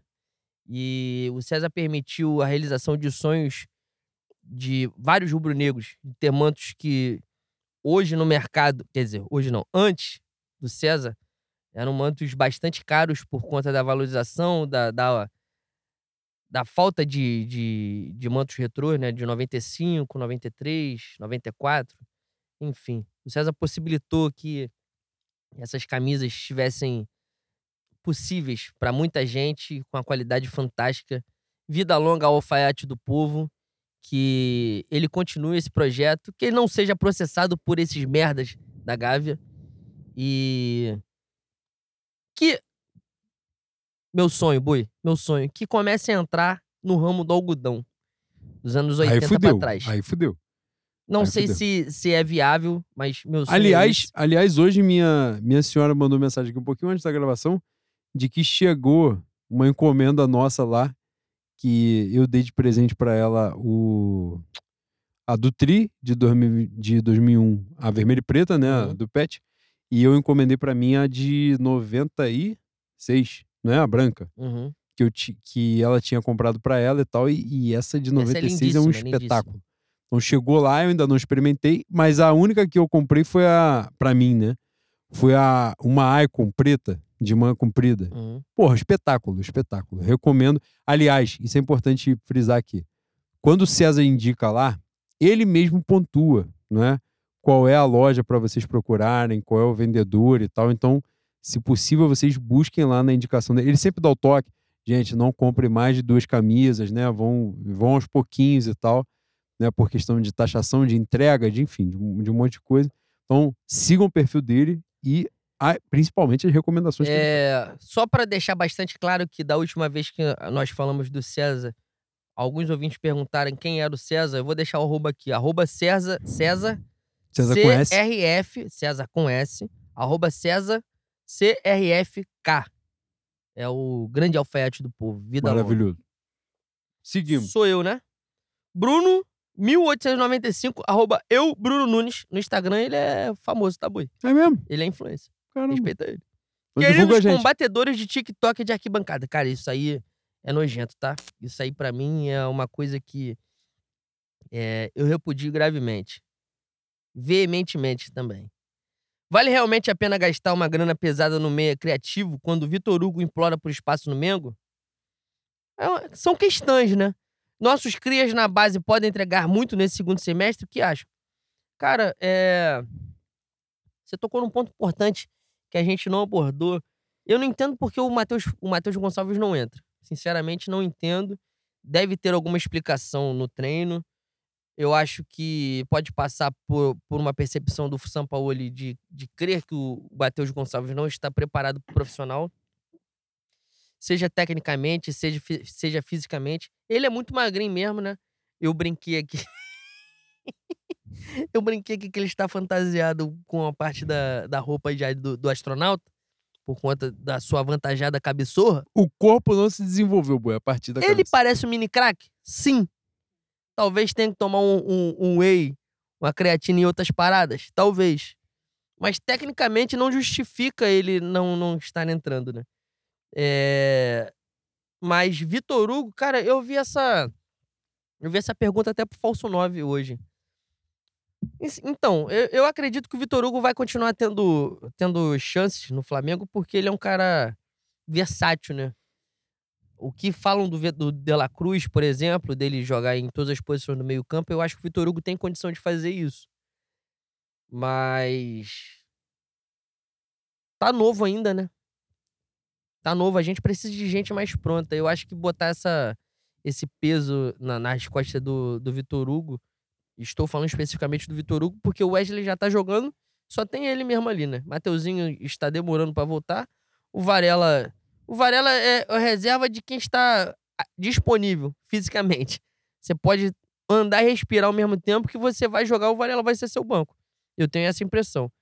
Então, nesse caso, o, Francis está machucado, mas tem entrado constantemente. E, de certa maneira, tem contribuído de algum modo. O Vitor Hugo, eu acho que ainda tá cedo, mas ele tem muito potencial para ser esse esse coringa no meio-campo e acredito que, que ele vai, vai dar certo. E, E vai jogar cada vez mais. Importante pontuar aí, né? É, o Vitor Hugo, na verdade, é a prova disso, né? De que a gente precisa trazer um jogador extra classe. Porque o Vitor Hugo é muito bom jogador com potencial gigantesco. Então, para a gente trazer um jogador para compor o grupo, é melhor apostar no Vitor Hugo. E o Matheus França, provavelmente, né? É a bola da vez de, de venda do, do, do clube. Então, né? Tá tendo problemas aí com lesão e não, e não tá podendo jogar. Mas o Vitor Hugo já é uma peça importante no elenco do Flamengo. Bom, para a gente ganhar ritmo, vou começar a escolher algumas aqui e a gente não seguir na ordem. Vou, obviamente, com a minha mulher. Aprendi comigo mesmo. Quem é sua mulher? Arroba Nabru. Aprendi comigo mesmo uma referência mais uma fantástica entrevista do meu Bruno Henrique, que se deu como exemplo, né? Fantástico.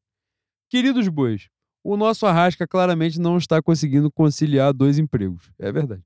Eu sei que a vida deve estar difícil, mas ele precisa decidir se quer bola ou bolo. Dito isso, qual é o bolo preferido de vocês? O meu é chocolate. O meu é um maravilhoso cenoura cobertura de chocolate. É mesmo, boi. Fantástico. Vai você. Vou escolher pessoas que não estão habituadas a estarem aqui, Importante. eu acho. DF, arroba Dani, Danileira MF. Expoentes da ação entre amigos Clube de Regado do Flamengo. A peleja do domingo, último, entrará nos anais da história como o 5x4 dos ruins. Caralho, boa pergunta. É, de certa forma é mesmo. Cara, o- me angustiou durante o jogo a facilidade que havia em fazer gol no Santos. E o Flamengo não fazer muitos gols no Santos estava me afligindo um pouco. Mas, é, faz sentido, faz sentido, Bui. O 5x4 do, dos merda. faz sentido. Cara, o cansaço ainda rege. Eu não aguento mais. Eu não vou ler mais essa porra. Dessa Cara, eu vou comprar um. All Black, porque Não, fala mesmo. Fala muito, mesmo. muito, muito cedo você vai, vai fazer com que a gente não. tique seu velório. Não, eu não vou. você não vai passar dos essa porra 40. desse Você não vai passar dos 40. Boa tarde, bois. Como estão vocês depois de assistir aquela bagunça no par dinheiro de ontem? Cara, eu comentei isso na sua postagem hoje de manhã e vou falar de novo. Par dinheiro é uma palavra que toca muito meu coração. Eu gosto. eu Meu pai gosto fala muito. Queria saber de vocês quem tem hoje a cadeira de jogador mais burro do elenco do Mengão. Era do Marinho, tranquilo, tranquilo. Era só dele, sim, muito longe pro segundo lugar. Agora, Aparentemente, meu João não viu o jogo de quinta-feira, o que o Wesley fez, né? mas agora o Wesley, caralho, vem muito forte. Ele vem muito forte. Veio muito Vai ser forte, não, é difícil. o concurso. Não, vai ser difícil tomar dele. Vai ser difícil, vai ser difícil. Boi, o, o, o Wesley é Clóvis Bornai em disputa de, de fantasia. Ele, ele é o concurso, ele está acima dos concorrentes. Tem, o- tem um Clóvis Bornai e tem os concorrentes. Tem um campeão e tem ele. Joãozinho 30. E Joãozinho 30, exatamente isso. Aliás, aquela, aquela grande alegoria do, do Jesus mendigo, a minha, querida, a minha querida Cúria, a minha querida igreja católica salvou aquela alegoria, que aquela alegoria era merda, né, boi? E a melhor coisa que pegou uma alegoria bosta e tá com um saco preto em Exatamente. e foi foda. proibida, foi censurada. A minha igreja católica resolveu essa alegoria E quem censurou provavelmente foi a diretoria da própria escola. Falou assim, É se for uma merda, vamos tacar um saco com a faixa. E botou na conta do papo. e falou que foi a igreja e foda-se. A igreja também já carrega um monte de cruz pesada pra cara. caralho. Um carro alegórico é de Um- menos, né? um, um Jesus mendigo. Ah, pega- isso aí é bunda, pô. Porque a igreja já carrega. Vai você, Camomila Nervosa, arroba CMotaG. Despretensiosos bois da Zona Oeste. Somos nós. Toma, não. Será que o grupo de amantes dos jogadores poderiam nos ajudar a alavancar esse time de vagabundos que escolhe o jogo pra dar vida e outro pra descansar? Uma pequena ameaça seria frutífera? Tem coisa Ai. que a gente não pode responder aqui, né? Ai, Mas, né, O meu advogado é o Juan. pergunta retórica. Exatamente. Ah, obrigado. Milionário é trabalhador? Não, Entra nas leis trabalhistas? não, não deve entrar. Se não for, podemos colocar esse tipo pra treinar sem parar e tirar todas as folgas, porque parece que só assim que esse time joga algo parecido com futebol. Caralho. Cara, fe- primeiramente fez pergunta pra caralho, né? Importante pontuar isso. Tá Marília achando que tá no Gabriela. confessionário do padre, Camu. Marília, Camila. Gabri... Marília Gabriela, caralho, sentou de frente com o Gabi. Exatamente. mas Pontuar. foi correto. O meu ex-atleta, Pedrinho, ex-atleta e intolerante religioso Pedrinho, Porém, Né? maromba. exatamente, teceu comentários lá de falar assim: isso não é paixão. Isso que os jogadores fazem. Vamos pontuar aqui, caralho. Eu não posso me esticar aqui, porque aqui eu vou ficar uma hora falando. Pelo amor de Deus, eu vou, vou ser curto, vou ser rápido, objetivo. Os caras falam dessa porra, é óbvio, o torcedor não pode cometer crime. Ir lá ameaçar, ameaçar familiar, né? Enfim, isso aí é óbvio, que o torcedor é uma peça da sociedade como qualquer outro cidadão. Agora, irmão, os caras só ganham seis, sete dias chutando bola, trabalhando duas horas por dia, boi. É uma hora. Quando o cara faz dois treinos, o cara faz uma hora de manhã, uma hora à tarde. Ele fala, estou sendo Ganha usado. seis dígitos, É o filho da puta. Ele ganha esse dinheiro todo porque alguém tem uma relação irracional com esta porra. Porque se fosse uma relação normal, ele ganharia um salário mínimo pra ser uma merda de um profissional como ele é. Que ele trabalhando duas horas por dia, ele consegue ser um inútil, um Ainda estúpido, um ainda- lixo. Ainda, possibilitaria um negócio que daria muita satisfação, que a gente dá um pescotapa em alguns. Porra, com certeza, com certeza. Você trabalha num caixa de banco, boi. Pô, apavoro que tu vai tomar sentado ali, porra, você. 300 mil pessoas, dois caixas atendendo. Que o cara chega no caixa humilhando você, sua. Porra, todas as suas ascendências, seu pai, sua mãe, sua avó, seu avô, tudo. Um porra desse não consegue ouvir nada. Qualquer coisinha, não, porque não sei o quê, porque o jogador profissional. Porra, profissional que trabalha. Caralho, que com 30 anos tá aposentado, porra, porque encheu, entupiu o rabo de dinheiro e não faz uma porra nenhuma, joga de sacanagem, fica presepando com aqueles dentes de, de 100 mil reais, aquela porra daquele dente reluzente, e acha que ele é um trabalhador como qualquer outro. Você não é um trabalhador como qualquer outro. É importante explicar isso. Você não é, inclusive, um trabalhador como qualquer outro jogador de futebol. Que você é a ponta da cadeia alimentar. A ponta da pirâmide. Tá lá é você, só 1%. Um monte de fudido jogando, correndo num sol fudido de Bangu, de Madureira, olaria de pra dentro de Nordeste da porra toda. E você tá lá ganhando um monte de dinheiro e você não quer nada. Você não quer ouvir um esporro, você não quer. O, o cara. Irmão, olha só, já falei isso aqui em outro programa, vou repetir. Caralho, já duas horas e cinco. Eu não vou me alongar, não. É porque isso toca muito no meu coração. Quando eu vejo esses peladeiros, esses boleiros safados, corporativistas babando ovo de jogador, eu fico muito puto. Irmão, se o torcedor, que o torcedor, hoje em dia, e essa é a verdade, mais uma vez, o torcedor ele só não pode cometer crime, boi. Ou é violar direito humano, ser racista, ser homofóbico, isso aí, né? É, ameaçar, isso aí o torcedor não pode. Agora, irmão, o torcedor não pode acender um sinalizador na porra da arquibancada. Não pode, porra, estourar uma bomba lá no anel. Não tem ninguém perto. O cara só estoura para fazer o barulho. Ele não pode mais. Ele não pode xingar um torcedor, ele não pode fazer. Caralho, então não precisa de torcida, pô. Bota essa porra no videogame, bota esse filho da puta, transmite jogo treino para passar. Os caras ficam babando ovo em sensão no jogador. Os caras só fazem essa merda. Alienado, vive numa bolha da porra. Tá aí o Neymar, essa bosta, esse lixo humano, que daqui a pouco tá roubando o Flamengo muito em breve. Isso é evidente, que ele não quer mais porra nenhuma com nada. É, é, ele é o símbolo do que é o jogador de futebol. O símbolo é o Neymar. Vive numa bolha, faz um monte de merda, todo mundo baba ovo dele e assim continua. Ah lá o Pedrinho incensando um monte de coisa. Tá certo, no momento lá que ele falou do lance de, de Santos e Corinthians. Boi, os caras não fizeram porra nenhuma com o jogador que estava em campo. Vou falar aqui. Punir lá. Foi igual o negócio de, de São Januário. Porra, e eu não teria nada para falar isso de, de São Januário. Aconteceu nada, boi. Nada. Saiu todo mundo bem, ninguém entrou nada, ninguém soltou a bomba em cima de ninguém, aconteceu nada. Se o torcedor não puder, porra, meu irmão, dar um pavor na arquibancada e falar, vocês têm que correr. Quanto foi o jogo hoje? Vasco Cuiabá? Por favor. Onde? Porra, pelo amor de Deus, mais velho que andar pra frente, porra. Entendeu? Tu não puder chegar pra uns merda desse igual os time do Flamengo e falar assim: caralho, vocês jogam em que time, mano? Vocês foram pra Bragança Paulista tomar 4x0 no time de energético. Poder tomar, tocar um café nos cornos de um porra desse, vai poder fazer o quê, irmão? Fala, irmão, você ganha um milhão de reais pra perder pra, porra, Eric Ramires. Sei lá que porra que joga no Bragantino, que nome de jogador que joga naquela merda. Entendeu? Aí o torcedor não pode mais fazer isso. Caralho, tem que pontuar o óbvio. Esses caras ficam na televisão babando ovo de jogador, que é pra poder ter acesso a jogador. Pô, tu ouve Caio Ribeiro falando, é angustiante, pô. Angustiante. O cara, o cara não consegue fazer uma crítica, boi. Ele é incapaz de criticar, pô. Porra, pra fazer isso, caralho, bota meu tio pra falar lá. É a mesma merda, pô. Tio! Tio Jorge! porra, e se botar meu tio Jorge, ele vai amassar esses porra todo. Cara, na moral, quando você vê Porra, com ódio. angustiante. Quando você ah, vê com ódio, também. passa a terceira marcha da primeira pra quarta Ah. já direto, me dá muita vontade Ah, de ser na falei Bru. também. Me dá Pedrinho, vontade de ser na Bru. Eu fico imaginando você pegando a anca, Que isso? cabelo puto. olha só. Se abrir o OnlyFans, eu compro. E outra coisa, Pedrinho, depois do que ele falou de carnaval, já não era mais pra falar no Sport TV, né? Vamos caminhar? Vamos caminhar? Já mais de dois anos seguidos, hein? Quando acaba carnaval, vem ele com postagem de Instagram. Isso já era, né? Pra estar conhecendo um determinado lugar por dentro, né? E tá lá no Sport TV falando merda pra caralho com aquela cara dele de vascaíno, de quem tomou costa de trás pra frente, frente pra trás do Flamengo, né? Mas voltamos nós aqui. Caralho, mano. Vamos nós. Porra. Eu fiquei com a minha churré arrepiada, tá? Cristalzinho comunista. Arroba Neto Evangelista. Que isso? Dois pontos a tratar.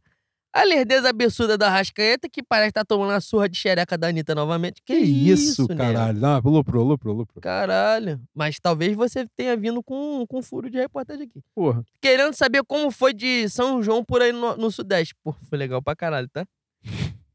Final de semana fui pra roça foi legal. Foi bom. Ué, ele perguntou, respondi, boi. Foi Calma maneiro! Aí, calma aí, calma aí, calma aí, calma aí. Porra. Ó, Kelsey, arroba Vanessa Kelsey. Safada! Boa tarde. Mentira, a gente ama. Fãs do, do excelente time da Baixada Santista. Somos nós. Grande Santos. Porra, eu... Cara, tu, eu li que o Flamengo é o primeiro time na história a ganhar quatro anos consecutivos do Santos na Vila Belmiro. pra você ver. E a gente que foi criado num contexto em 2009, quando o Flamengo ganhou o jogo, o Flamengo não ganhava 40 anos na Vila Belmiro. Graças a Deus, meu Edson Arante morreu sem esse desgosto. Caralho, não precisou vivenciar essa porra, né? Sem estádio, sem treinador e sem torcer. Pô, essa foi foda. Vocês poderiam nos dizer se o Coermão é pra quem acredita? PS. É correto dizer que Cebolinha é o primeiro gênio do mundo invertido, acertando tudo que é e errando tudo que é certo? É, Caralho, cara, fez duas perguntas muito pertinentes. Cara, ela veio muito bem hoje, mano. Sobre o Coermão é pra quem acredita? Falei isso mais cedo e tá aí. né? Acabando essa gravação, Vasco 1, Cuiabá 0. A potência que é o Vasco da Gama, que vai cair, hoje chegou a 9 pontos e vai cair com no máximo 14, que faz só mais 5 pontos daqui até dezembro, direto. Horrível, um time horroroso, ridículo, ridículo. Cara, eu pe- eu peguei umas seis perguntas aqui de gente que não tá acostumada a perguntar. E eu, como tenho, como sou filho de Xangô, eu tenho um compromisso com a justiça.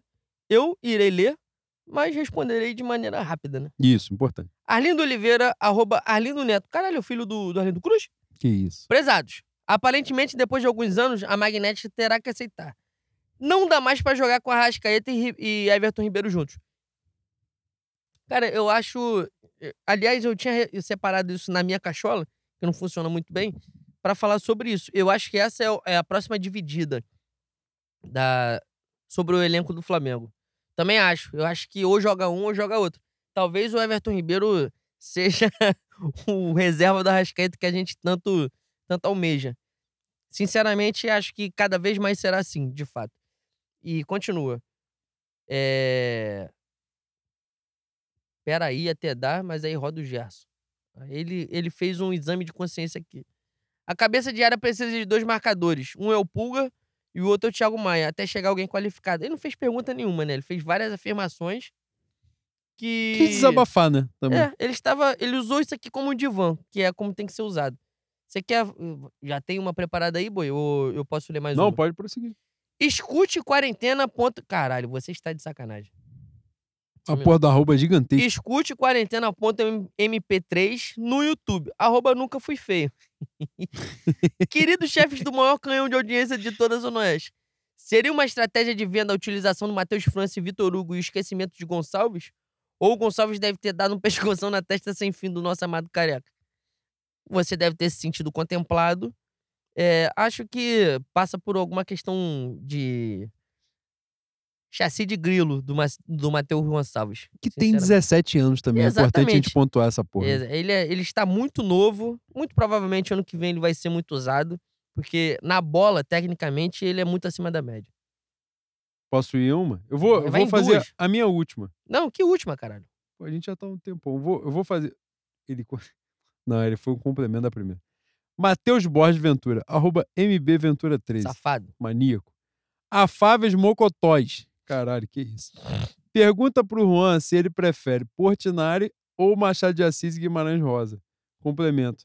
Grandes sambas em enredo, apesar dos não tão grandes desfiles. Não tão grandes desfiles foi o eufemismo da sua parte, né? Uma merda. Mas são dois sambas gostosinhos. Portinari. Não, eu desfilei os dois. Pior que eu desfilei os dois mesmo. Mas Machado de Assis eu não. Eu não ia desfilar e pintou a fantasia no, no último minuto. Infelizmente eu estive presente naquele, naquele momento. Mas os sambas são gostosinhos mesmo. Tem uns versos bonitos e tal. Os desfiles que não acompanharam. Cara, Agora, o samba, que, o samba que eu preciso, que eu prefiro é Portinari. Porque eu ensaiei e tal, e, o- e o samba é melhorzinho mesmo. Mas o Machado de Assis é que não é um bagulho animador, empolgante, mas, mas é legal, é bonitinho. É por ti que a mocidade canta? É, Portinari? minha minha aquarela. É isso. Grande samba. Alexandre Siamp. Caralho. Calma aí, que eu vou abrir a foto dele aqui, que é foto de núcleo rico de, de novela do meu Manuel Carlos, tá? É mesmo. Ele é o filho da Helena. Olha, De a cara bicicleta dele, não, a cara dele. Não, pô. Isso é muito rico, você tem muito dinheiro. Isso aí. Juiz de fora, lugar de safado. Escalou em. É muito rico. Como é que é? Bariloche. Ah, é. Como é que é o do- da Suíça? Os Alpes Suíços. Ele falou, vou ali. É isso. Alexandre Ciamp, arroba Alex, underline Ciamp. Bois, por que a culpa é sempre do elenco vagabundo, preguiçoso e indolente quando jogam mal com técnicos que hablam comem bacalhau? Ele veio, ele veio bem. Vê puto. E quando técnicos brasileiros, a culpa é dos entregadores de colete ultrapassados incapazes de fazer o melhor elenco do país jogar bola. Porque a gente é... Como é que é um... Vira-lata. Vira-lata, exatamente. Não, mas, é, mas aí tem um, né, tem uma nuance. É importante pontuar. Depende do técnico, né? Porque a gente também tirou Paulo Souza e Vitor Pereira pra merda, é importante dizer isso. E na época que o Ceni caiu, eu, eu sempre gosto de bater nessa tecla. Rolava um desgaste ali, mas ninguém nunca chamou, pelo menos eu não me recordo, dessa, dessa parada na Fla Twitter de chamar o Ceni de boleirão. Isso aí ninguém nunca chamou, não. Pelo contrário a galera batia na, na, na parte da gestão de grupo. Mas ninguém chamou o Ceni de, né, de. Você se recorda disso? Acho que não, né, Boi? de boleiraço, Não, né? De não. linguagem. Nunca foi isso, pelo contrário. Pelo contrário, né? Ele era amassado por ser um maluco É. ranzinza. Exatamente. Então, acho que é importante pontuar isso aí. Vamos. Vou fazer. A... Posso fazer a minha última, então, agora. Passa a já- última já que eu vou ler umas criticou 5 mesmo. em sequência aqui pra Caralho. gente encerrar. PK, arroba, underline, Patrick. Queridos bois, tendo em vista a iminente saída de Luiz Castro do Glorioso sem glórias, estamos preparados para ver Mr. Jorge no Botinha enfrentando o Vasco de Rogério Senna? Caralho, pergunta capciosa. Cara, sobre a saída de Luiz Castro, eu, eu acho que no final das contas ele não vai sair, não. Vou te falar, pô, se ele sair, vai ser uma das maiores safadezas dos É- últimos é tempos do futebol tá? brasileiro. Esculacho grande. Porque John Textor, esse rico, esse benfeitor inglês, Abnegado. não tirou esse filho da puta depois dele tomar 5x0 no agregado. Ele não é inglês? É americano? Acho que ele é americano. É mesmo? Eu acho. Não sei, eu fui iludido então por ele ser dono do Crystal Palace. O. Ele não tirou o Luiz Castro depois de tomar 5x0 no agregado do América Mineiro na Copa do Brasil ano passado. Depois desse campeonato ridículo de não ir para as semifinais do campeonato estadual com perdendo vaga por volta redonda. Aí, porra, na primeira chance o maluco mete o pé. Ah, vai ganhar quatro vezes o salário. Eu gosto que as pessoas falam isso no futebol, boy. Como se o cara tivesse ganhado salário mínimo a vida toda e agora ofereceram pra ele um milhão de reais. O cara ganhou um milhão de reais há 15 anos. Ele tem dinheiro, porra, pra ele, pra 300 gerações na frente dele. O cara fala assim: não, agora em vez de um milhão, vou ganhar 4 milhões. Ah, pô, mas você já ganha um milhão há muito tempo. Você já é muito rico. Não é possível que nesse momento você não possa aguardar de, de julho até dezembro pra ganhar mais milhões do que você já ganha agora, entendeu? E, enfim, eu acho que ele não vai sair. Mas, né, nunca se sabe. Só tem um ponto aí que eu queria Mas falar. só finalizando aqui a Desculpa. pergunta dele. Mr. Jorge no Botinha? Porra. Jorge Jesus. Se a, a gente tá falando sobre dinheiro, né? Se alguém gosta de dinheiro pra caralho, é Jorge Jesus. Jorge Jesus já está na Arábia Saudita, ele não vai recusar nada que não seja Arábia Saudita É isso, pra treinar e encher o rabo de dinheiro. Vasco de Rogério Ceni seria a pior gestão de carreira da história do futebol. E eu acho que o Rogério Ceni também não vai fazer essa merda. É, essa movimentação do, do meu querido mundo árabe indica que a gente nunca mais vai chegar à final do Mundial, né? A gente que eu falo não é o Flamengo, não, é o Sul-Americano. O rapa que os caras estão fazendo na Europa é brincadeira, tá, boi? Não vai ter condição, não. A gente tá fudido. Quem ganhou, ganhou. Quem não ganhou, vai chobar. Pedro Borges. Arroba Pedro H. O Borges. Pedro, antes de ler sua pergunta, eu tenho um compromisso com você que eu assumi de divulgar seu projeto. Eu esqueci, talvez. É Mas. do seu feitio. É, um- é, eu tenho, uma, eu tenho uma memória da Dory do Nemo. Peço desculpa, mas vou reafirmar aqui o compromisso no podcast para as pessoas ouvirem. Vou divulgar seu projeto que merece ser divulgado e darei a força que a gente pode dar, né? No caso. Lerei, lerei. Boa tarde, bovinos, netos de Castor. Somos nós. Que saudade do meu avô. Seria esse grupo atual mais suscetível a boicotar o nosso careca portenho do que o Campos Neto ao governo do, nossa, do nosso Barba Amada? O que, que tu acha, boi? Caralho, pergunta complexa, mano. Pergunta do Imita. Pô, pelo amor de Deus. Saudações rubro-negros e vamos marcar aquela cerveja no pré-jogo. Excelente, excelente é, interferência. É. Intervenção, no caso. É isso. O Pedro que salvou a minha pessoa e o Reed de tomar amarga de pimenta no Flamengo e Corinthians, né? Ou seja, falhou, né? Ele Que- passa me chamando de boi e fala assim: boi, não vai pra lá que lá tá pica. E aí eu e o Reed a gente dá uma segurada antes de chegar no Bellini. Mas mesmo assim a gente toma um gás de pimenta pra Então caralho. é ele que eu tenho que culpar, que era pra É ter ele, deixado é vocês que a falecerem. gente, né? não, a gente ia ser desovado lá no Rio Maracanã mesmo. E eu ia ser muito feliz. Aí hoje. é porra nenhuma. Tu ia sentir uma saudade tremenda. Papai do Joca. Arroba Barros Daniel. Queridos bois, quais membros da diretoria do Clube do Leblon vocês enviariam um convite para dar uma volta no Submarino Titã? Porra. Caralho. Ai, querido. Pode falar? Infelizmente é que o meu advogado é o Juan, né? Se eu chegar, se eu chegar em, em frente ao juiz com o Juan de advogado, eu falo assim, o juiz vai falar, esquece, esquece, tá culpado. Eu não vou ter nem direito à defesa. Fala, Ai, boi. Caralho. Não, Dê o, nomes. o Titã, infelizmente, não, né? não dá, né, boi? O Titã, infelizmente, foi de ralo, né? Foi de base. Mas um próximo submarino que talvez tenha êxito, De joystick. pode botar aí Rodolfo Landim, porra, que é rico, Roberto tá com Dodien. muito dinheiro. Caralho. Dodien vai, vai pegar, vai embarcar na nau também. É, BAP pode ir. Gustavo Oliveira, grande ser humano, pode pegar também o Gustavo submarino. Oliveira, pouco falado. O Pouco nosso, falado. o nosso Cacau Quasimodo. Cota, o nosso Quasimodo, Gustavo. Oliveira. Cacau Cota também, grande figura, citada nesse programa hoje. Pegar firme submarino. Vereador. Diogo Lemos também tá, tá botando essa cabeça pra, pra fora do, né, da lama ali, que tá, tá propenso a assumir a vaga do vereador. Já vai ele, o vereador, que é o padrinho dele. Já... Nisso aí, tem que, o submarino tem que ser grande, né? Diogo Lemos, libera os comentários do Twitter pra gente, pra gente parabenizar, mano. Fecha não. Deixa a gente, deixa a gente dar, dar nossa declaração de apoio à caralho. diretoria. Que parada. né? Corneta Que da parada. Nação, arroba Corneta da Nação. Caralho. Legal, gostei Criativo, criativo. Estimados astros juninos da Festa Popular do Maranhão, boa noite. Caralho. É o Boi Bumbá? É, forte. Gostei. Que isso, trabalhou com a cultura, tá? Do Pindorama. O goleiro primo do poeta autor de Garçom chegará com... chegará com total titularidade ao Barro Brunegro? Evidente que não, meu Matheus Cunha hoje é o dono da posição. Abraços aos nordestinos ouvintes, aos nordestinos ouvintes e viva São João. Viva, São João. Viva São João. É... Viva Santo Antônio, São Pedro e São João. Do, do mês de junho. Fantástico. fantástico. E... Salve o nosso pai, Caô Cabecelê Xangu. Exatamente. exatamente. Bernardo, arroba Braga Guiar. Hoje vivemos o inferno astral palmeirense. Jogamos mal e ganhamos. Melhor que perder, obviamente. Mas aceitar essa pouca bosta igual a eles nunca. Correto, Bernardo, correto. Assim, você foi tão enfático e tão perfeito no seu comentário que a gente não, não pode mais, né? Mas aí pontuar. É importante pra caramba essa vigilância aí, mas a gente também não pode perder de vista que ganhar é melhor do que perder, como você mesmo falou. Então, assim, a gente também não pode ficar, caralho, agoniado, mais agoniado que os caras que perderam ontem, que no caso foi o Palmeiras. João. Caralho, muito sucinto esse nick. Arroba João VS Chagas. Queridos bois, Grande João, esposo de Mayra. Maíra.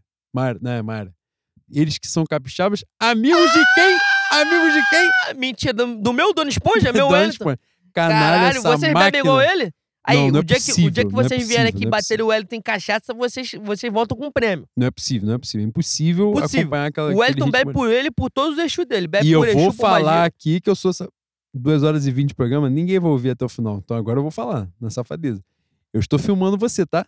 Você na minha timeline, você está aparecendo direto, você está vivendo. Você está vivendo e eu Você estou te quem? observando. Você, é o Wellington. Ah, Eu estou te vendo. Você tá achando que você tá passando batido, você não Ai, tá, não. eu Espero que esteja Eu vou pontuar, eu vou curtir o seu. Olha só, a próxima que eu vi, eu vou curtir o comentário que é pra mostrar que eu estou te E observando. você não tá sendo. Não tá esteja passando batido. atento, esteja atento. Queridos bois, vocês colaborariam com a vaquinha pra pagar a inscrição do suposto lateral Wesley no Enem? Mas com toda certeza do universo. Caralho, paguei dinheiro por E comida mais? ruim, porra, na, na rua direto, todo final de semana. Ah, eu paguei por horas ruins também. É mesmo, boi? É, sem caralho. Caralho, que Fernando pa- Miguel Rubro Negro já é titular absoluto. de-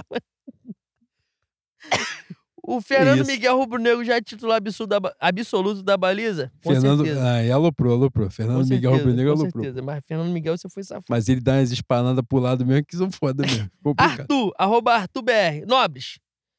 Nobres garantido e caprichoso.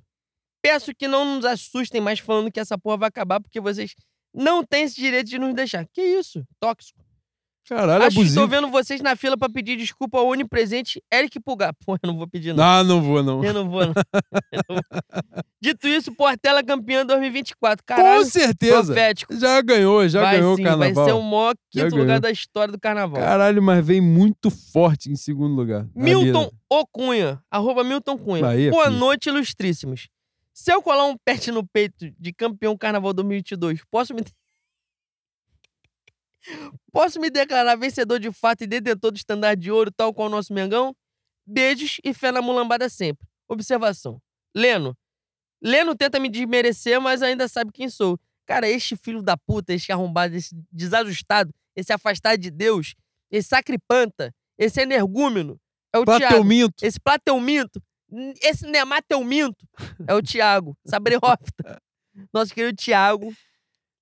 Thiago Vieira, que É, é o nosso Milton Cunha da Deep Web, né? que parada, que Boi, parada. a voz dele. Não, é Ah, impressionante, não, é A impressionante. imitação dele, a imitação Eu espero dele, que o Cunha é Milton. Cunha tenha contato com essa, com essa Não, situação. eu, eu prometi a ele. Alguém eu- precisa viabilizar. prometi a ele em algum momento eu vou realizar esse encontro do Milton Cunha real com Milton ou Cunha. Eu fui ao, ao musical da, da Leci no, no João Caetano, que agora né, já não está mais em cartaz. Mas eu fui ao musical da Leci e quem estava no dia era Milton Cunha. Aí, ó. E eu quis me aproximar dele, não pra tirar foto com ele, mas pra mostrar: olha o que este ser humano consegue Este imitar. filho você. da puta. Coisa fantástica. Cara, vou fazer só mais duas rápido pra gente encerrar. Lauro Parga, arroba Parga Lauro, maravilhoso. Doente, doente, maníaco. Porém, totoca. Prezados bois.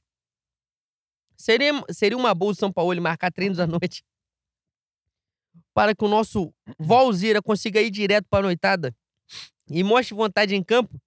Ele já estará mais feliz? E nosso Megamente considera que tem muita gente, muita vantagem no cabenceio e por isso pratica o fair play no, ao não tirar a bola. O Megamente, no caso, é o Wesley. É o Wesley. que infelizmente, cara, ele tem várias deficiências, né? Eu fico feliz quando ele faz alguma coisa boa. Eu já estou no, no negócio do, do copo meio cheio, né? Cara, você pega, você pega aqui uma dinâmica do meu J. Guiar, que, fe, que ouviu todos os programas. Quando você ouve fora de ordem assim, tu pegar o último programa, a gente tava aqui enaltecendo que tudo que o Wesley faz de bom é mérito do São Paulo, É que apostou nele. Aí no programa seguinte, o filho da puta cai sentado, sai um gol do Bragantino. Ontem tá ele fazendo uma revoada de merda. Aí você já vira pra assim, toda merda que esse idiota fizer é culpa do São Paulo. que não tirou ele de campo. Exatamente isso. É isso. Basicamente é e o que a tá acontecendo. última, pra encerrar. Rodrigo, arroba Serial Tavares. Pois, falem sobre o Fla Basquete e o quanto é necessário esse time voltar a ser totalmente protagonista atrás das taças da modalidade. Ele abriu um parênteses aqui. Foram, foram vergonha na última temporada. Fecha parênteses. Sugiro fazer um programa e chamarem os brabos da bola laranja comentando a era Kroll à frente do time. Caralho, nós vamos encerrar em, em grande estilo, tá? Guilherme Kroll é um sujeito que fundou torcida no Botafogo. Tem carteirinha dele no Botafogo, carteirinha dele enquanto jovem, não sei se adolescente ou na início da- na- no início da fase adulta. Ele é reconhecidamente um botafoguense.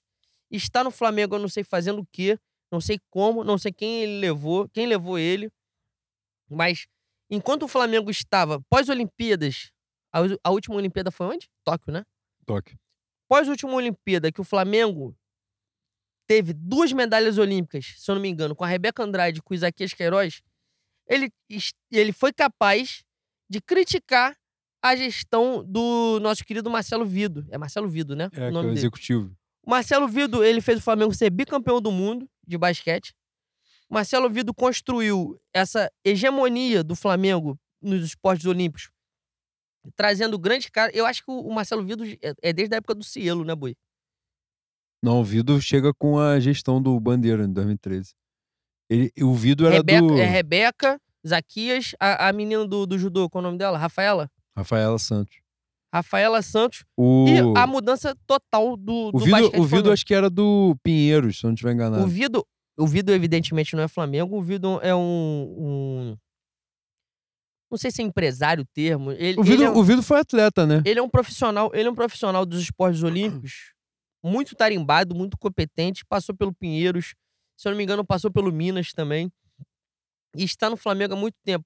Ele constrói toda essa hegemonia do Flamengo nos esportes olímpicos com muita competência, com muito mérito. É um craque.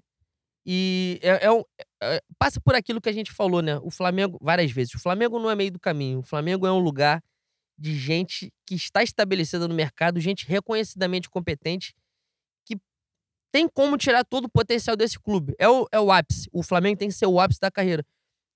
O Marcelo Vido merece estar no Flamengo. O Marcelo Vido é um cara extremamente competente. E o Guilherme Kroll começou a criticar o Marcelo Vido. Na Olimpíada, o Flamengo tem duas medalhas olímpicas. Marcelo Vido tem dois mundiais de basquete e varreu o basquete brasileiro nos últimos oito anos, dez anos. Não lembro. Dez anos, né? Desde Gestão Bandeira, 2013, 10 é, anos. tá desde 2013. Então, não tem razão para fazer críticas, não, não tinha razão para fazer críticas, não tinha razão para você criar problema com a gestão do Vido. Ele conseguiu entrar porque a gente sabe muito bem como é a gestão Landinha, a gestão de fatiar o clube, né? E dar para pequenos segmentos e você se perpetuar no poder. Nessa, Guilherme Collor entrou. E por incrível que parível, o Flamengo começou a perder no basquete. Mas, pelo que surge das, pelo que já surgiu das notícias para a próxima temporada, o Flamengo vai montar um time muito forte de basquete, né? Didi, Didi é uma possibilidade no caso, mas Benítez, é, o Lucas. Benítez, a volta do Balbi, é...